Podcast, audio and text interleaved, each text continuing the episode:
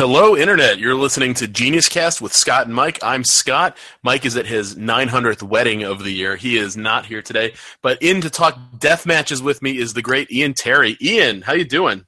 I'm doing pretty well. I'm really excited to talk about some uh, DMs. Uh, probably one of my favorite topics, actually. Yeah.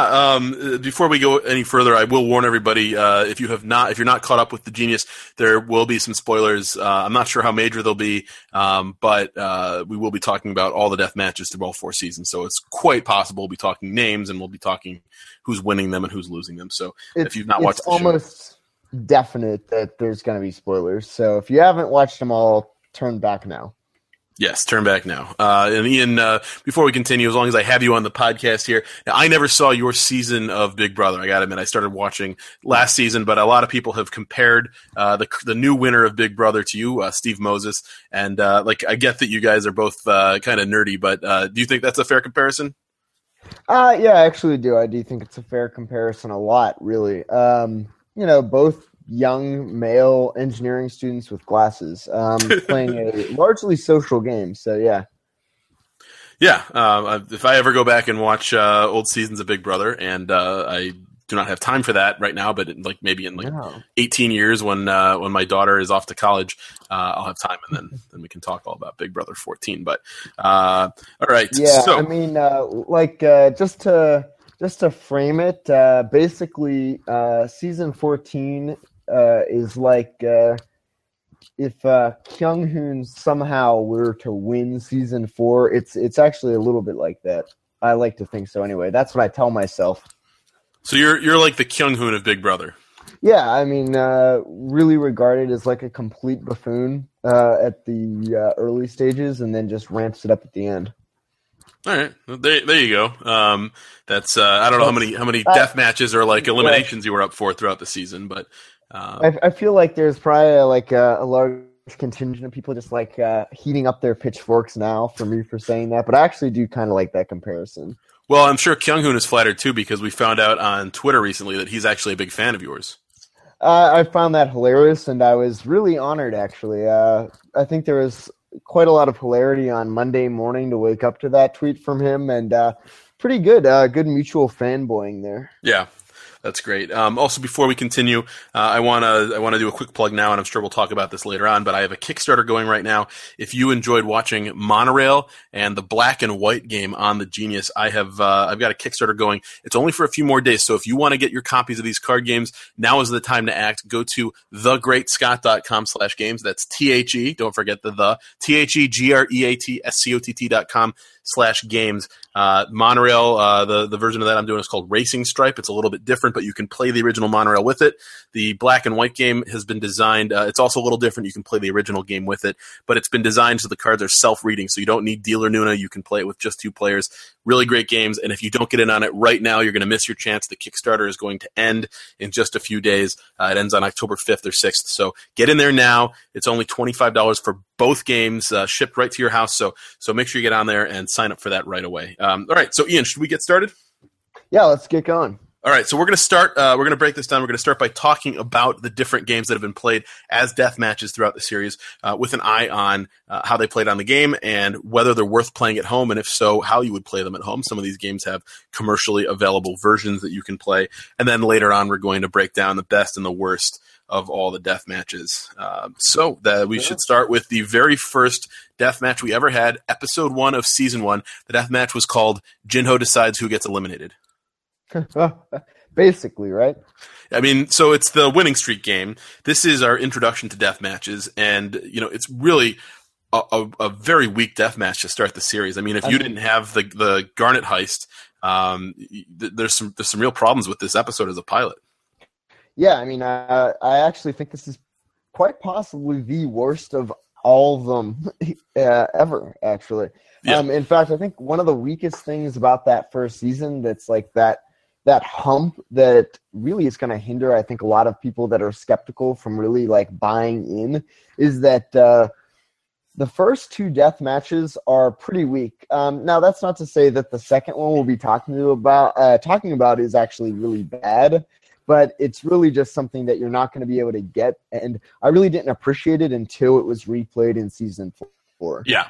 Yeah, for sure. Well, season four, you saw just the absolute destruction and the mastery of tactical Yutnori. And we'll get to that in a moment. But yeah, winning streak yeah. game is is definitely one of the worst. The premise of winning streak game is that you play each of the other contestants one time in rock paper scissors. You can talk to them ahead of time, so players can conspire that they'd like to uh, help or hurt uh, whichever of the two deathmatch competitors they'd like. And it it the way that it's probably a cultural thing, but but both players, uh, I think every time we've seen this, both players have gone to all the other the other players and told them what they're going to throw and just basically asked for mercy.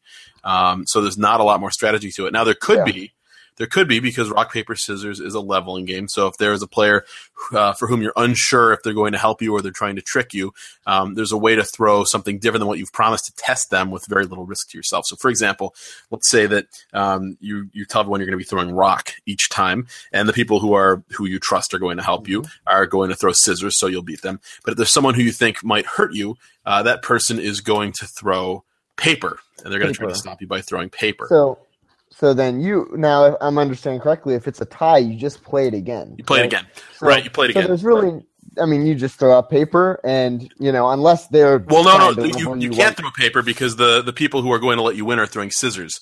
So in oh, that I case, thought, you throw scissors. Oh. You throw scissors, you'll beat the people who are trying to beat you, and the people who are on your side, you'll tie with them. Now you can't do that more than once or maybe twice. Right. People yeah. will catch on to it. But right, so if if there is a situation, Sorry about that, I I yeah. completely misread the scenario entirely. I thought that it was something else. That is how Ian Terry was the first person eliminated from the American version of the Genius. Jesus Christ. No, I think it's Jun, Jun Seok. It's pronounced Jun Seok. Uh, make, make a note of it. Jun Seok. Yeah. Um, so uh, yeah, so that's the strategy for. I mean, to, to, the extent there is strategy, it's a social game. It's a vote someone out game, and I kind of wonder because this was the death match in the first two uh, episodes of the Genius. Had they thought this would just be the death match every single time? Like, was this the idea? That was actually like, something that actually really worried me uh, going through, especially once we hit the fifth episode and it came up again. I literally thought there were only two death matches, and neither of which were particularly compelling. Yeah, I mean, raise your hand if, like, when you told friends to watch the Genius, you were like, "Don't worry about the death matches; they eventually don't suck." I'm uh, I'm raising my hand right now. yeah, yeah, we, we could we could hear it. Um, so yeah, it's it's uh, it's a problem. It comes up so early. I mean, in the first episode of the of the Genius, we're not ready for laser chess, but right, no, that's true. We could be playing Indian poker in the first game. Uh, yeah, and honestly, I feel like that is the strongest of the season one death matches, and it kind of makes me wonder why we didn't see that open with that or something like that. I mean, to be honest, winning streak, I guess, in the first one fine. But it's by the time that we're in episode five and we've only seen two distinct death matches that it's really an issue. Well, and in episode five, they even brought back eliminated players to compete. So, uh, like, I understand that you want you want to have these people coming back, but um, you know, it's it's just you're giving too much power to to people who are eliminated at the wrong part of the game. Like, it makes sense to me in the final two that you know you need people's help to get your snow globes or whatever. But it seemed super arbitrary uh, in episode yeah. five when they brought when they brought the game back. Yep, I I completely agree. I, I really just kind of fast forwarded through that one. Yeah. So, um, the, you know, the winning streak game is not great, and I, I figure like the main matches are almost certainly all planned out ahead of time. Uh, the main matches, like the fact that middle race was played twice in season three tells me that they're not changing up their main matches on the fly. Because if you are if you have a flexible main match schedule, there's no way that you're you're doing middle race two. But with death matches, it does feel kind of like they're going, hmm, that's not working. Like Indian poker, that was good. Do that more. Do that a couple more times this season. You know, I actually I don't think that that's the case. I really don't. And um, I really think that I don't think it ever was the case, and I do believe that that was like an accusation that was thrown. I mean, it's thrown around with Survivor, Big Brother all the time that they change the order of these comps, um, and they're adamant that they don't. Um, and then I, one thing I really like about the Genius is that uh, after season two, when there were accusations that this was going on, they just eliminated it altogether, and then they introduced the uh, sealed envelope locked in the cage. Well, I don't think they're changing up the death match like during the the time of the main match. I don't think during the main match they're like, "Uh oh, Jinho's in this death match. Like, bring out the poker game." But I I I do feel like you know after after the third time they ran winning streak, they're like, and they ran Indian poker, and that was good. And they said, all right, plug that in for this episode and this episode too, because because we like this game. So I don't think they're they're trying to like influence outcomes of episodes or trying to save certain players or whatever. But um, I, I think it's conceivable that like they have production meetings midway through the season, and they say, all right, stop doing this game. This game's bad. I mean, the end of winning streaks sort of coincides with when the first episode probably aired, because uh, unlike Survivor um, the episodes uh, are aired. Uh, not, they're not all taped uh, ahead of time before the first episode airs. They're they're broadcasting while they're still taping. Tape once a week, and they're usually about five or six weeks ahead. So you you think maybe like Winning Streak One came on, and they were like, hmm, let's let's cut this game. Let's not do it again. Yeah, I mean, true, but at that point, they'd also already played it three times. right, right, right. So, well, I mean, they can't edit it out, but we never saw it again after that. I don't think. That's true. That's true. We saw we saw sort of like I mean it's you see the evolution I, I mean, of like Indian poker because that becomes Indian Hold'em and, and but like with Winning Streak they don't have like the the next Winning Streak game but we do see the the next versions of Rock Paper Scissors we see Sun Moon Star we see betting Rock Paper Scissors so eventually like this this idea they have that like we should have the players play Rock Paper Scissors against everybody it develops into something more compelling but this is this is a total false start. Yeah, it is not good. So this is a game that I would recommend you not play at home. Uh, there's no commercially available version of it. Uh, although maybe my next Kickstarter will be for a rock paper scissors set. Um, yeah, I, I, don't know. I mean the uh, don't don't play this with your friends. Um, yeah, maybe I mean, maybe people who aren't your friends, but definitely not your. Yeah, friends. all I can see this leading to if you try to play it with your friends is just some like some sort of really bad argument.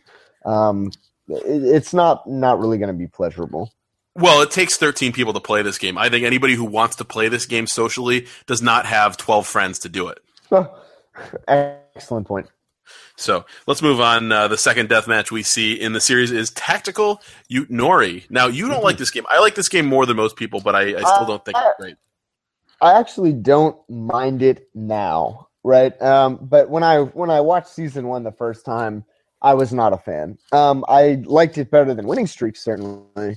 But I mean, you know, as a Westerner who's never seen Yutnori before, hmm, doesn't didn't really speak to me. Now in season four, when I saw it, now I finally have like more of a feel for it. Yeah, I actually liked it. Would say it was like middle tier. I did certainly agree with its place uh, on the list of season four death matches. It's um yeah, it, it did belong on that list. Like it's a it's a leveling match, right? The the reason that it's it's hard for for American viewers and and I'm sure most other uh, English speaking viewers of the show uh, is is just that Yutenori is a game that's so foreign to us. I mean, if it were like tactical Yahtzee, that probably makes more sense to a lot of people, or tactical craps, or what, which I guess is what God's Judgment was in season two. That was basically like pick the numbers you'd like to roll and then keep rolling them if you're Sangmin. But uh, you know, like it, the the setup of the game uh, it doesn't make a lot of sense to because I've never played Yutenori before. I presume you had never yeah. played Yutenori before. I, had, I don't know I had never played, played it. Um, I no, I have not played it since. Obviously, um, the first time that I saw it, the game it reminded me of was some game that uh, my grandparents and their friends play in Florida. I guess like an old person game called Joker, where you're kind of like moving pegs around a board and like you want to hit other people's pegs by playing cards or something like that. So it kind of reminded me of that. And uh, I guess are your grandparents playing Pop-O-Matic Trouble? It is not Pop-O-Matic Trouble. It, it's some game where there's like it uses six standard decks of playing cards, so it actually removes. I mean, I guess you could count, but I mean, it's. I mean, how useful is that really going to be? But I mean, it's some weird card game. There is strategy involved. I played it. It's a decent game, but you know, it's not anything super compelling. But I guess it kind of reminds me of that with the leveling war bonus added in. But eventually, the way that I just like kind of got used to it by the last time it was played in season one was, if I'm remembering things right, basically you're moving your piece however many blank um, sticks come up, unless it's all five are marked, in which that's you move all, you move five spaces. All four sticks are marked. Yeah. Or, yeah. Okay. Yeah. That makes that makes more sense. I mean, but the game itself as a leveling war, right? Like with rock paper yeah. scissors, stance. I, am guessing maybe the producers thought that like they'd just be playing rock paper scissors. There'd be more of a leveling war to it there. Um, but playing a leveling war against the other players who aren't in the death match is less interesting than the leveling war between the two players who are in the death match You know, that's what we want to see. And that's Right. again, if you if you are, if the the game of Utenori is is more fluidly understood by you, uh, then that that probably is a lot more compelling as television. But when you're you have no idea what Utenori is, then it's it's not as great. And this game is is fine. And and Yeah, this is a game like. You you can pick up a Utenori set. Um, you can get them on Amazon, uh, and and regular Utenori is a luck game where you're rolling the st- you're essentially rolling the sticks. Um, you can make it into a tactical Utenori set by taking sheets of paper, if you like, and marking. Uh, you know, taking four that you mark and four that you don't. Um, you could like roll up post-it notes and do this or whatever, and you just throw out the two that you want, and your opponent throws out the two that they want on your turn, and and you can uh, play it that way. So um, not, there's no commercially available tactical Utenori, but you can get Utenori and you can make your own like like permanently marked or unmarked Ute sticks. Yeah, really. I mean, uh, as I understand it, the typical way that this would be done is printing out a Ute board and then using popsicle sticks. Uh, There, with there you go, perfect. on on there. Um, Much better that idea. being said, that being said, um, you know, not one that I'm really racing to play with my friends uh, by any stretch of the imagination. The other gripe that I want to bring out about this game is that we've seen it played uh, exactly four times, uh, if I'm counting things right. And I believe that two of those times it's been ended because somebody inadvertently threw out the wrong stick. All right. I mean, that's fine. That's you know that's their problem, Yep. I guess. At the I end of a long true. day of That's taping. true. But but that's true, and I mean, I guess that is something like don't make mistakes in doing that. Um, and then we actually noticed in season four how actually in season four every single game had either some sort of rule or aesthetic change except for black and white. Um, and in Tactical Nori, that change was that there was actually a little guide uh, printed on the table next to each pair so that they could point to exactly like what setup of sticks they were to throw out so that there could be absolutely no confusion over what was supposed to happen. That's you know I, I had forgotten about that, but you're right, and that's that's a nice touch to it. So um, Yep. good job by the producers. Yeah, I mean, and and in season four, like the game is notable from the way that Dongmin, um, and to a lesser extent, Doctor Yunsong just dominated the gamers, Jinho and and Yoan, and Yeah, uh, it was really something. yeah, very impressive. And one of those things that later in the season, for the people who were, um, you know, who were saying, well, maybe Dongmin's not that great. He's not. Eh, he's. I mean, there's there's a big piece of evidence that you know he's he's just got this beautiful mind for leveling wars. Uh, yeah, I mean, I, I think he's really, really great at those. Uh, obviously, Yeah.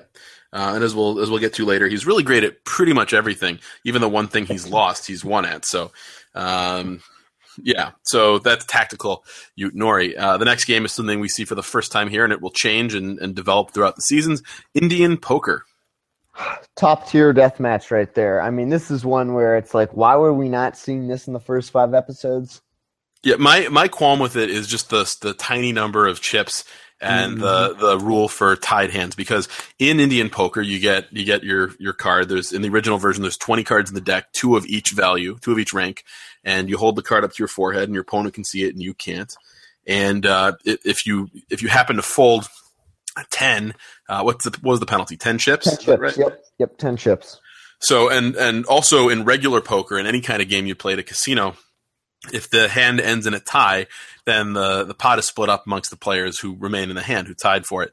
Uh, however, in in Indian poker, um, there, there's no chopping the pot. You simply get dealt a new hand and the money stays in the pot. Which, uh, as we saw in season two with the with the very similar Indian Hold'em, uh, it just becomes a crapshoot. I mean, one you know there there are situations where you know your opponent uh, your, your opponent and you each know the other has the, the lowest hand possible, and when that happens, all the all the chips are going to get in, and now you're just flipping a coin for who's going to win the death match. So in application, that's a huge problem with this death match. I agree, and that is my one issue with it. However, that being said, I do like it a lot better than pretty much uh, all the season one ones, except for uh, except for Gyul Hap, which we'll get to. Yeah. Um, now uh, the the thing about Indian poker, so the the gimmick to Indian poker is that you're holding a card on your forehead. But you could have the exact same game without the card on forehead if you just deal one card to each player face down and the lowest card wins. It's the same basic game. I mean, it's the exact same game. You're just not holding a card on your forehead. Yeah, uh, I, I know, but I, I like the touch of it. I think it's actually it, it makes it more exciting or something like that. Well, so like Indian poker that you play with multiple people, right? The reason that the the the putting the card on your head is so interesting is because all the players but you know what you have. Right. Uh, when you're playing heads up, th- there's no real it doesn't difference. really matter, right? Yeah. Right. Right. Right. So you kind of lose the you lose what makes it so interesting to have the card on the forehead. I mean, it's neat for TV purposes to have the card on the forehead, um, and you get some really cool reveals where the the shot pans out and you finally see what the person has. But uh, it, I mean, not super necessary. So if you want to play it at home, take a deck of playing cards, take some poker chips, or take a stack of pennies or whatever, and uh, and you can do this one. Um, so uh, pretty pretty pretty basic death match, and that's part of why it's so great. hmm I agree. Next next up, we have the image game. Or as I or as I call it, the uh, how many people can I get to help me cheat game? Yeah, this this game was horrible. This was uh, this was one of the worst. This is on my list of uh, to discuss when we talk about what was the worst death match later on. It's, Um, it's in the mix for sure. It's based on the card game Dixit, uh, which which is commercially available, D I X I T. And I before we, I, I forget, I want to thank uh, the user chaotic underscore I A K on the Reddit Genius group, Reddit slash uh, Reddit.com slash r slash the Genius, who posted a full list of these. And I, I had a lot of these, but uh, this filled in some of the gaps as far as uh, games that are are available commercially.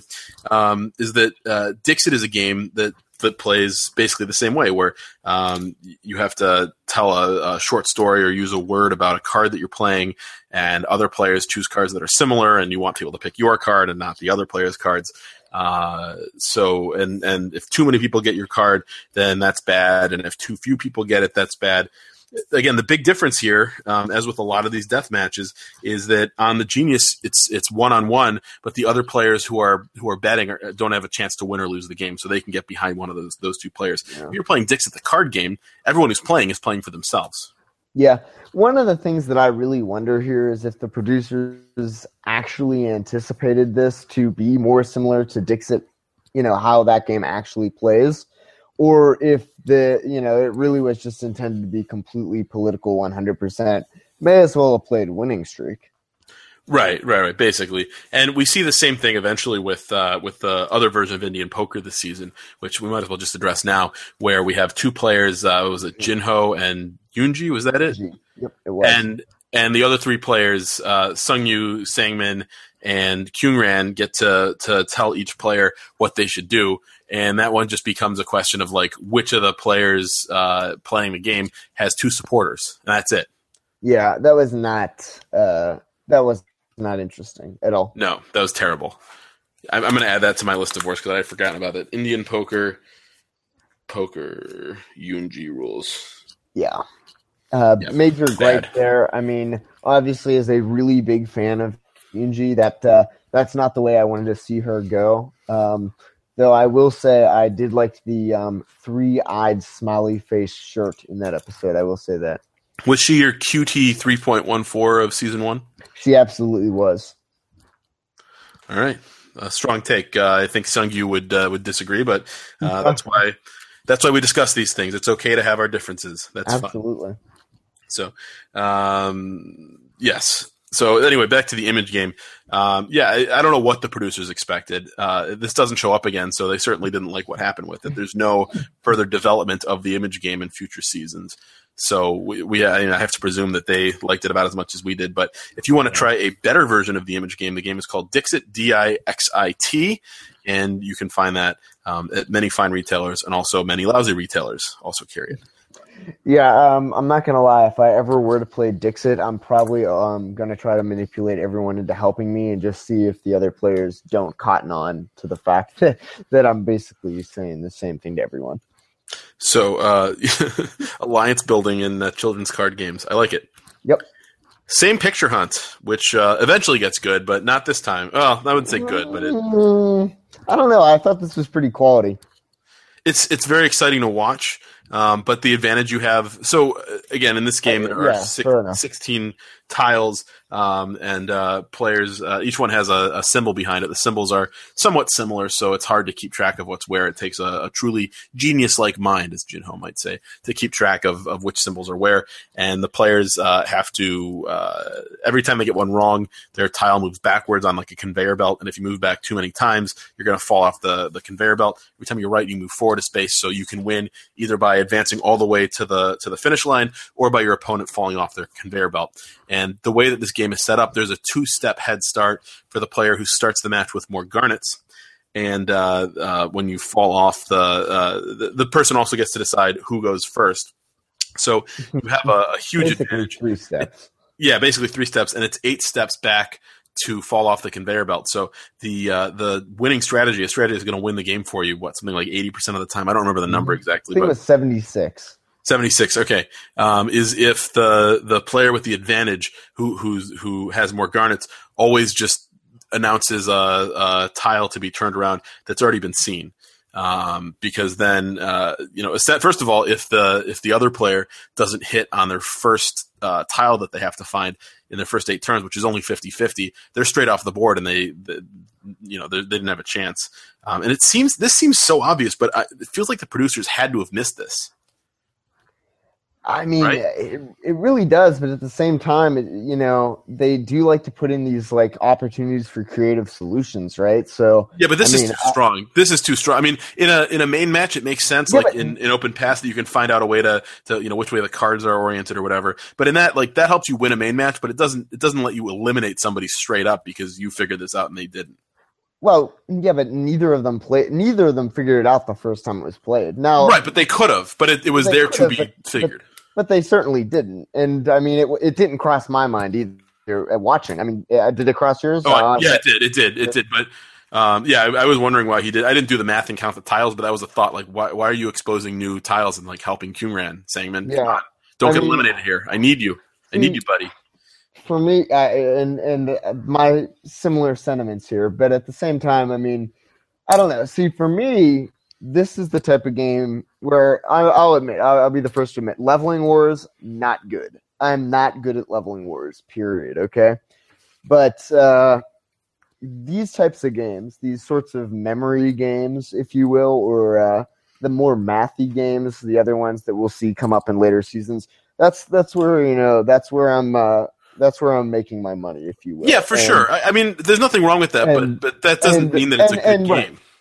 Right, and and and that's true. But what I'm saying is that I guess the re- probably the reason that I did not notice that strategy the first time was because I'm like sitting there and I'm like, okay, and that's what's behind letter A. All right, stored in the old memory bank. So I was so caught up in like the initial premise, like both of the players were, that Yeah. that didn't even cross my mind. Yeah, it's a it's a really unique premise. I thought that was really interesting. I I liked the game from that standpoint, and in that sense, like the way it appeared in season four was better. But of course, at that point, everyone knows that this game is coming up, so they can prepare um, to memorize these symbols, basically. But uh, yeah, like as as a game that people are seeing for the first time and not prepared for, I think it's really great. By the way, um, if you're not good at leveling wars, uh, there's there's still a way to at least give yourself a fair shot at them. Do you know the the correct strategy for rock paper scissors? If you happen to be playing the person who's the best at reading opponents and anticipating what they're going to throw. Oh, absolutely. Well, as I learned in my game theory class, you just pick randomly. Correct. There's nothing they can do. It's 50-50 at that point. So, Yep. um, yeah, uh, leveling wars, uh, you, you may not be good, but you can still be, you can still be 50-50 at them if you like, uh, depending on the leveling war. So, yeah. Um, Mixed, what is it? Mixed strategy games they call them, something um, like that. I don't know. Fair enough. Maybe I don't know. Um, so anyway, same picture hunt I found out today is commercially available. Again, thanks to chaotic underscore yek. Uh, the game is called Chicken Cha Cha Cha, and uh, it's it's not exactly the same, but it's very similar. It's chickens like racing around in a circle, and you have to identify the the tile in front of you, and um, you have to catch the other chicken as they as they try to run around the track. So I actually just ordered that today. Um, it looked interesting, and uh, I feel like I could probably convince my wife to play it with me. Uh, which is the one of the main uh, appeals to these games because you can buy all the games you want, but you need someone who's actually going to play them against you, or else they're going to sit in the box. So, Yep. um, and then our, our any any other thoughts on same picture hunt before we move on? Um, I really like it, and uh, I think uh, uh, when it was fixed, where it's just you start pretty much evenly in season four, I, I really enjoyed that. And uh, I mean, I don't know, this is the type of game where you know I'm hoping that ball gets drawn. You know what I mean? Mm-hmm. Yeah, well, so again, but the the problem in season four is that you have two players in Kyung Hoon and Jung Moon who who know it's coming. They've prepared mm-hmm. for it. They know the strategy, and uh, they're also able to to memorize perfectly. So at that point, if if you have two players. Right. If you have two players who memorize it, everything exactly as we talked about during the the recap for that episode, um, then it, really the winner is going to be the first player to uncover the the last uh, symbol that that is on their path to the finish line. Right, but I mean that's the thing. I guess the uh, the idea is in that case, you know, they just did it perfectly, and if one of them didn't, then they that person would lose. But that's just how it was. Yeah, I didn't want it to just be a coin flip, so that yeah. that loses some appeal. But again, like as a fir- as a game being played for the first time that you're not prepared for, um, or people aren't going to be playing with perfect memory, I think it is a very interesting game, and and uh, I like it. Oh, yeah, I would say it's in that middle to top tier for me. Sure, sure. Uh, and, and, our final deathmatch game from season one comes up in the finale. It is game number two in the uh, in the three game finals, although we only played two games, and that is Gyul Hap. Oh man, love me some Gyul Hap. Um, I don't know what it is about it. I don't know why I'm good at it, but I uh, I do have some pretty nice Gyul Hap prowess. Not gonna lie. Yeah, I I've uh, been playing set for a long time, and uh, actually I got it as a, my sister got it for me as a gift. She said, "I think you'd like this game," so the whole family played it, and then within about five minutes, like they were like, "All right, we're not playing with you anymore," because I was getting all the sets. So um, the commercial version of this game is called Set. It's it's wonderful. The symbols are different. There's actually uh, there's four different categories of things uh, that need to be the same or different on Set. sorry, oval things. What is it? Squiggles, ovals, diamonds striped, solid, uh, empty, red, green, purple. I can't even remember. What's the other stuff? Um, the other uh, no, one, two, or three items in oh, the right. line. Yep, yep, that's yep. exactly it. Yep. Yep. And so I think you get 12, 12 cards instead of nine, but you can actually play it the same way as Gyul Hap. All you do is you take out like all of the you only use the solid colored ones or you only use the mm-hmm. purple ones or whatever if you take out one of the characteristics then it's the same as Gyul Hap where all the cards have like three characteristics um, that need to be the same or different mm-hmm. so Gyul Hap is a great game um, the problem with the way it's played is that in calling uh, Gyul, which is when all the haps are gone, um, which I believe happened in the 20th century in Europe, um, is is uh, that it leads to, to, this problem where the player uh, who who could call the last hap, if they know it's the last hap, they're not going to call it because they're afraid of a Gyul coming up. And what could have happened in the finale in season one, and it, it happened not to, but it could have happened, was that they, we could have had a round that never ended because neither player would have called uh, would would have called that last hap to get to to Gyul. And in later versions of this game, in later iterations, we have this solved because if if certain number of turns go by and nobody calls a hap, then the round just ends. But um, what it should, and then in, in season four, um, you could call a Gyul right after you call a hap. But in my opinion, what it should be is every time you call a hap, you have say two seconds to call hap again. Um, and then as soon as you let a turn uh, an opportunity pass, then it goes to the next player. And so that way, if you can rattle off eight straight haps and then call Gyul, great, good, go do it. But no one has an incentive to pass on a turn. You just you're if you see one, you call it, and that's it. Personally, I'd like to see a buzzer system adopted. I wouldn't mind that. That's fine too, yeah. Um, although again, the the question, you know, then it becomes like Jeopardy, right? right. Because on Jeopardy, yeah. you can't buzz in. It's not you buzz in as soon as you know the answer. You after Alex finishes reading the clue, then, then someone arms the buzzer, on, yeah. and these lights go on around the board, and that's when you can buzz in. If you're a little bit early on that, you get locked out for like a quarter of a second. But so on Jeopardy, buzzing in isn't necessarily about who knows the information the fastest. If if you know it before those lights come on, it's whoever has the best reaction to those lights. So then again, you're kind of changing the game to who has the best reaction yeah. to when the buzzers get armed. Fair point. I mean, I just, I honestly would prefer that to the weird turn thing, though. But uh, but yours works as well.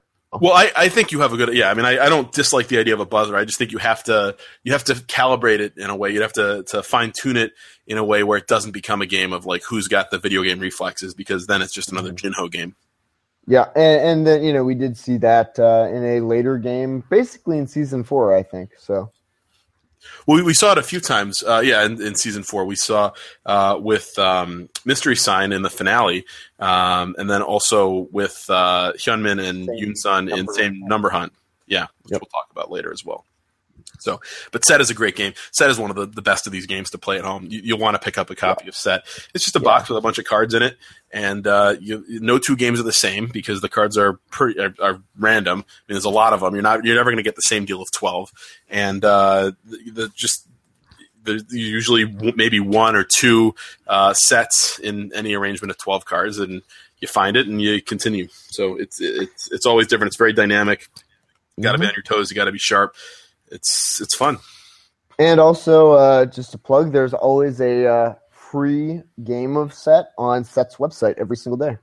Oh, sweet! I got to check that out. Yeah, Set is Set is really awesome. It's probably you could probably play it online too. There's probably an app for it. Um, I don't know. Yeah, but... actually, very interestingly, there was a uh, Gyul Hap app online. Uh, I played it quite a lot uh, in May. Uh, uh, oftentimes very late at night because I was having a lot of sleeping problems in May. And I remember just, just doing very well with it and just uh, constantly beating whoever I was just happened to be against on there. Uh, it was uh, great times. Really like the Gyul Hap. Yeah, nothing like sleeping problems. So, um, so that's uh, that's it for that's it for. Oh, yeah, it looks like there are. Um, uh, yeah, it looks like there is set the set card game app. I'm looking at mm. at uh, the App Store on my iPhone at least. Uh, it looks like it's two dollars. It offers in-app purchases.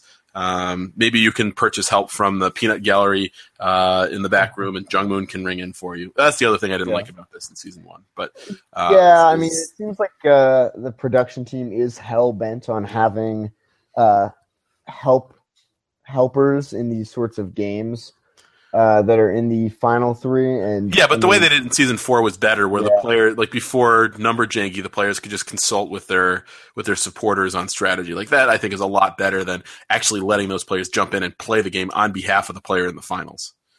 I think Jenna would have been anyway, but um, yeah. it's not great. Sure. So. All right, so that's season one. So we move on to season two, and in season two, we start in episode one with a very exciting but very bad game called Quattro.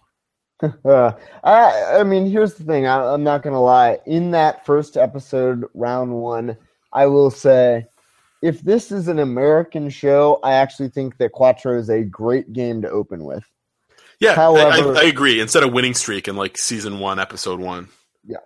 However, um, what we got here was basically a lot of um, I'm going to basically help everyone and just give them the best card I possibly can, um, with very few exceptions. Well, there's some signaling. I mean, there is some, uh, uh, and and again, if you have your team signaling to each other, then it's a question of like who do you use when and who can rally the most yeah. people. But yeah, it's it's a lot of luck to Quattro, but you know, it's yeah. it's it's hard to separate from the episode, which is like one of the very best episodes of the Genius. You just you have so much happening in this this opener for season two. You have you're meeting all these new people, and one of these mo- one of the most compelling new characters draws the most important position or one of the most important positions mm-hmm. uh, in the game. Uh, Huijong becomes the lion, and you have this conflict between him and Yoon Sun, and she causes his downfall. He's picked for the death match. He takes her. It's very exciting. It comes down to the last card, so it's it's great TV Quattro is just not a great game strategically. It really isn't. Um, but I will say that if we're going to have these sorts of games where it's really about the supporter, I mean, this trumps any of the ones that were in season one by a yes. country mile. Yes, yes. This is better, if you can believe it, than Yunji versus Jinho in Indian poker. It's better than it's better than picture game. It's better than winning streak. It's much better than the poker and I mean it's not even close. It, it, I I I actually enjoyed watching it, um, and it did make for compelling TV. Yeah. Um, so yeah, uh, Quattro, uh, great. Um, not much it, more to say. Uh, yeah, I have it in like the middle range of the games. Yeah, I'd put it Maybe middle low. Middle, yeah. Yeah, um, it, we'll talk about this when we get there, but it's it's definitely improved upon in season four when we come back to it um, just with the, the new mechanics of that game. Quattro is not, as far as I know, commercially available. Um, and as with the winning streak game, you know, go go find your your twelve best friends and and uh, see if they want to play it, and they won't. Yeah, yeah. Good luck. Yeah. Yeah. Um, the second game is even worse. It is the Sun Moon Star game. This is Oh. not great. Well, for one Um, thing, the producers let players bet garnets on this, so the players all agreed together. All right, we'll just let Hong Chul beat Jake, Jake Young, and we'll all double our garnets. Yeah, and I mean, you know, props for Hong Chul for like organizing that effort. Uh, but um, you know, I, I didn't like this one really. Um, you know, why do we have to have two of these, you know, supposed popularity contests in a row? Yeah, it's it's not great. I mean, it's very basic. It, you're it's you're betting on which of three symbols a player uh, chose, and then uh, the other player has to bet also on that, and it, it's just it's not compelling. It's not good. It's, Half or whatever. I bet twice what the first player bet or something like that. It wasn't very good. yeah, so um, yeah, bad, not good, not commercially available. Low tier. Yeah, it's it's towards the bottom. Actually, I should probably add that to the to my list of worst. It's not the worst. It is not even close. because it's not worst. it's not aggressively bad like it's not offensively bad it's just bad just like boring bad Yep, I agree. all right next up is laser chess and i might be the only person who loves this show who's not on the laser chess bandwagon I mean, I'm all right with it, but I don't think that this makes for compelling TV. Um, as it's neat to see the giant setup of it though It is. It- fun it is cool. Um, you know, I always, uh, you know, when I saw that it was being played, I did take a little bit of a little bit of pride, remembering that that was invented uh, in what used to be my old office at Tulane. Uh, when we're talking about Khet. Um, Yep. k-h-e-t which is the commercially available version it's egyptian themed hmm As was this, uh, as was the game on the Genius, if I remember. It had like pyramids on it or something. Yeah. Um, now, I, you know, I didn't go back and rewatch Laser Chess, um, uh, but you have to remind me: is, was there any way to avoid a stalemate where both players blocked in the opponent's laser? Was there anything that would have prevented that from happening? I don't remember because I only watched it once. I really wasn't uh, super compelled by it, other than just seeing it and being like, "Oh, that's pretty cool." Cool. I'm sure. I'm sure I'll get an email telling me that I'm wrong about this, and there was some rule about it. But it strikes me that because I believe that Yoan blocked off Yunsun's laser completely, and if she had done the same to him, then no one can fire off a shot and no one can win the game. So what? What now? Like, what's next? Yeah, I have no idea. So, um, yeah, just it wasn't that compelling. It's hard to follow. It's hard to follow strategically what's going on.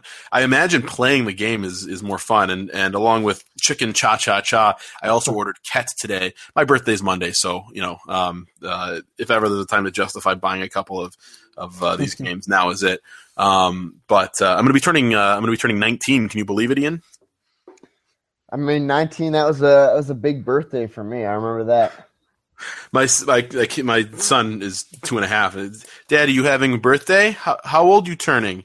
I'm 32, and he uh, I'll be 32. You're turning 32? Yeah. And then later in the day, he's telling strangers like, "Daddy's turning 52." wow, that's great. Eh, whatever. Eh. Uh, At least if he says 52, I look young for 52, so I, I can deal with that. Um, I, I always um, I always appreciate um, talking with um, with students. I know last year I, I taught like a section of seventh grade algebra one uh, on top of my eleventh and twelfth grade physics, and I mean just the hilarious range of my age estimates um, throughout the year were just comical. I mean we had literally everywhere from nineteen somehow to uh, thirty six. I do that when I'm uh, I'm a magician. For those who don't know, I'm a professional magician, and I specialize in entertaining children. And so I do a bit in my show at, towards the end where I tell them like, uh, you know, I'm too old to to for crayons now that I'm 14. And when they're younger kids, sometimes this goes over their heads. But when they're like six or seven, they'll go, "No, you're not 14. You're," and then they start yelling at me how old they think I am. But you know, the older the older we get, Ian, um, the harder it is to tell how old the kids are. Right? Like, there's plenty. Of, like, I'll see a teenager be like, I have no idea if this person is like 12 years old or 19 years old. So it goes, it does go both ways. Uh, I'm not quite there yet, but uh, I, I always find it really amusing. And then, then again, the other thing is I also look young. Like apparently last year on my first day, everyone thought that I was a new student that uh, was unfamiliar with the dress code. Do you ever get uh, stopped by the hall monitors? Probably not Um, anymore. Not anymore. But uh, whenever I interviewed at the school, I remember an eighth grader asked me if I was a student from another school observing. this could be a this could be a death match. Like just bring in a bunch of people and guess how old they are. There's actually like a game the, show. Uh, the Carney, uh, guess my age. Yeah, yeah, yeah. This where like you pay f- you pay five dollars to play, and sometimes they're right and sometimes they're wrong. But if they're wrong, you win a prize that's worth less than five dollars. So that's a Yeah. great game. Um, there's a game in that was uh, on in Germany and, and in England. I think it's coming here. Uh, it was called the one in Britain was called Britain's Brightest, and they had like all these different mind games. And one of them was uh, like they they had this like huge group of people, and you had to guess like you had they were like all right, find like people who are 31 years old in this group. So you'd have to go in like this group of like 20 people, and maybe four or five of them were 31, and you and your opponent would have to try to find someone who's the right age. They did it with weight too. Like, can you find like find a combination of three people that weigh a total of like 500 pounds or whatever it was? So, um, Yeah, I, I remember uh, Dog Eat Dog. Actually, I think had had both of those, if I'm remembering right. yeah, uh, it's going way back. Um, Yeah, so yeah, so laser chess as a death match, eh, uh, not not impressed. Um, but pro- probably fun to play Khet. I'll find out. I'll find out soon. I'll let you know. Um, our next death match. do. Our next death match is the blackout game, which uh, uh, was the was the this this didn't leave uh, poor uh, Doohy on the floor on his back crying. That was the main match um, Hmm. that that had him on his back crying. But this didn't help. Uh, this no, did it not help. didn't. And and I must say, you know, this also is not one that's commercially available. But I, I remember playing a variation of it in college that was a lot different. Was it a different game? I mean, was it? I are you sure it's I a mean, it variation of this? Are we sure we weren't playing like bridge or something? Uh, no, I mean it was completely different. Um, it involved um, it, involved uh, beverages and uh, a lot of beverages actually. Mm, yes. Um, I, I know the sorts of beverages to which you refer. Um, we Man, we when I was in college, we didn't need games as a pretense. We just had beverages. But um, yeah, uh, the the blackout game is a death match. It didn't work as a main match. Um, it's just there's a chance that it's over right away. I think it gives a huge advantage to the second team to go. Um, it it's it's really hard to put a finger on like what is the one thing about this game that is the worst. Um, I don't know if it's as bad as the winning streak game just because there's like a little more to it, but not a lot. Yeah, I'm really actually. I think this is probably this is in that absolute worst tier for me, without any question. And it's really just a matter of like comparing which is worse, like a pile of shit or a bucket of shit. How big's the bucket? Hmm, good question. Yeah, we'll talk about that later when we compare these games. Um, Blackout game, yeah, not commercially available. Um, if you like, you could turn the lights out in your house. Um, but again, I suspect if you try to play this game with your friends, when you turn the lights back on, they will have left. So maybe don't do the Blackout game. Um, now, next up is Indian Hold'em, which is the new version of Indian Poker.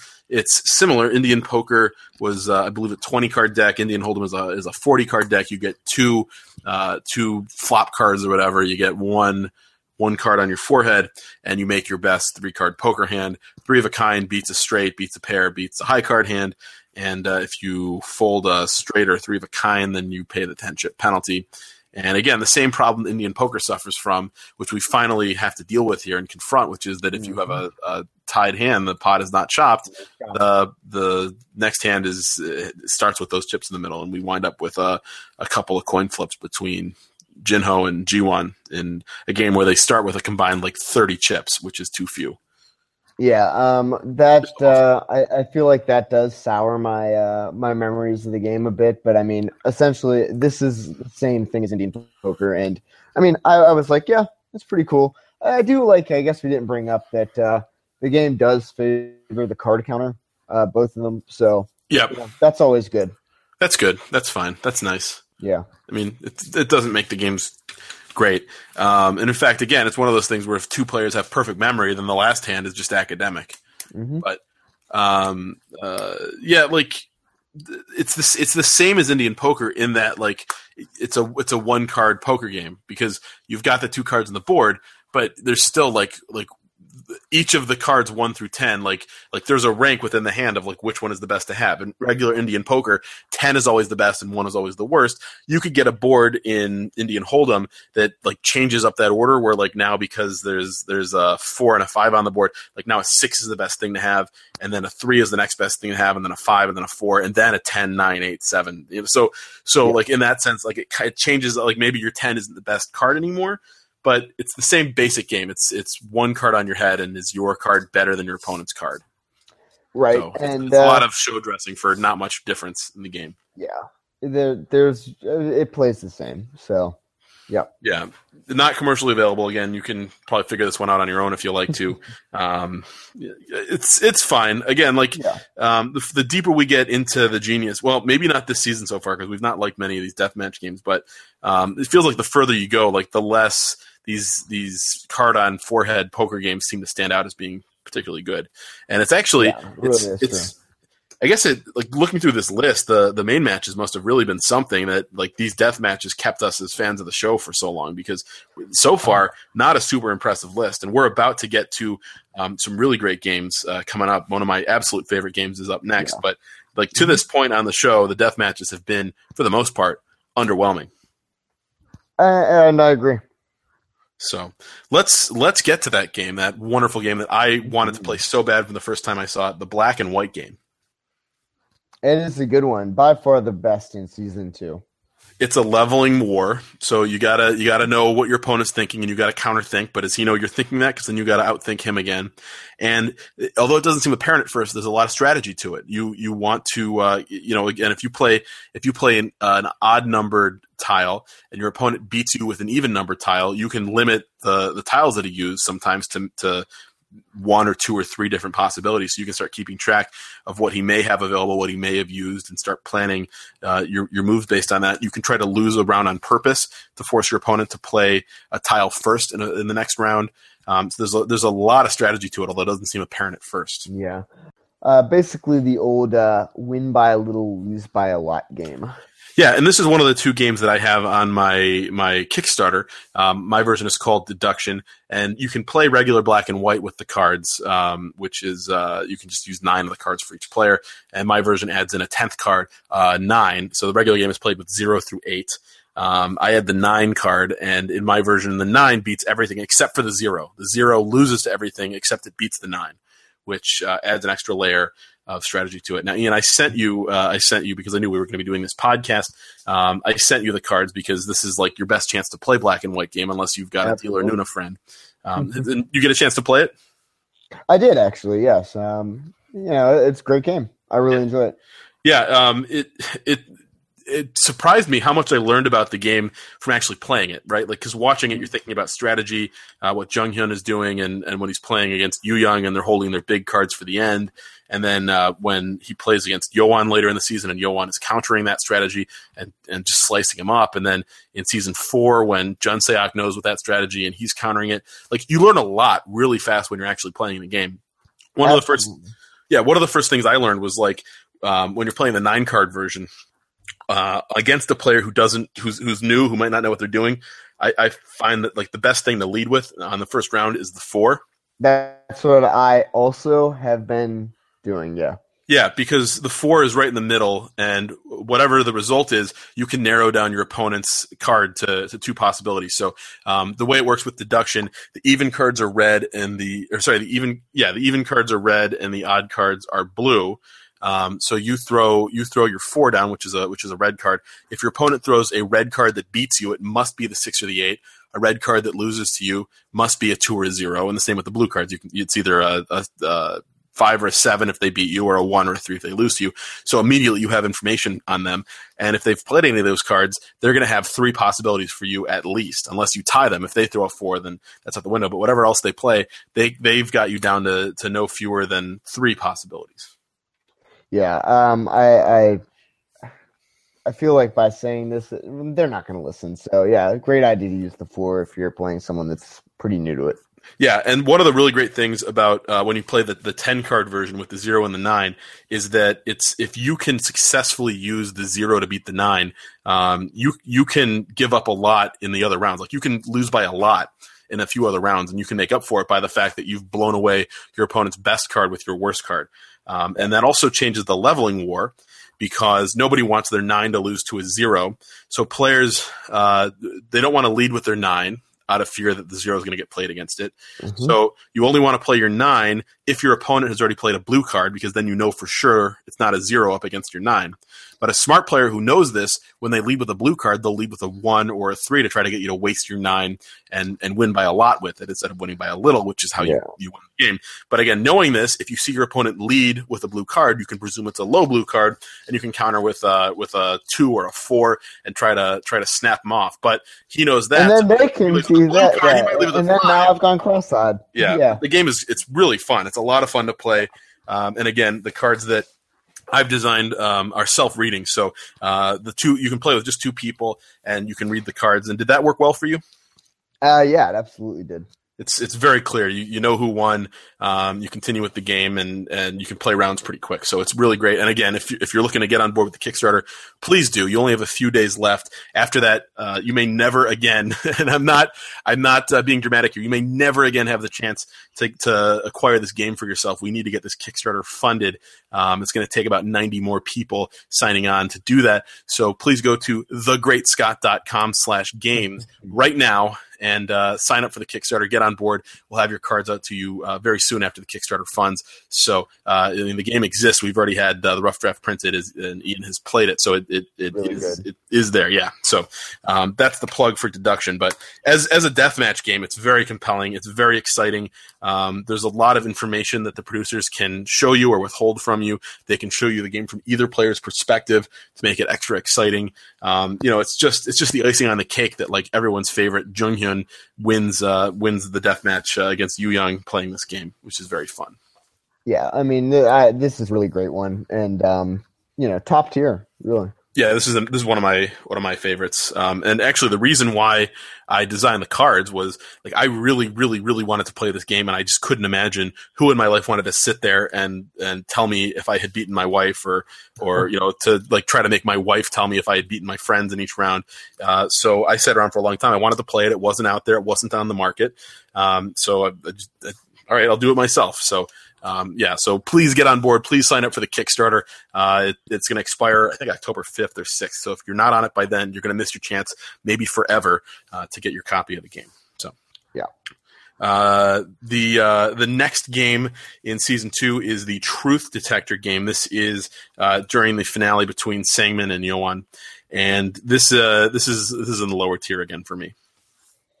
Yeah, I mean, I'm I, I mean, I still really don't see how the person with more advantages is losing this game.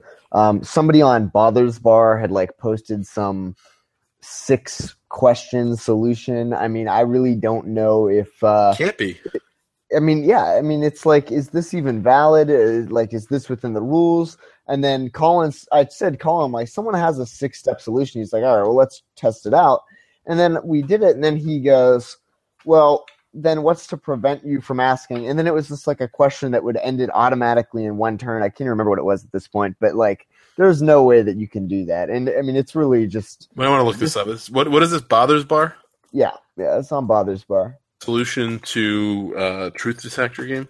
Yeah, it was like a six question solution, but I I mean, it, it has me and him wondering if these were valid. And then I looked up the video and it seemed that it was valid. And then I was like, this is the video that they give is probably not really the full rules. Like there's probably other stipulations to it. Like, I mean, I, really just a bust of a game, and and kind of disappointing that it was in such a important stage.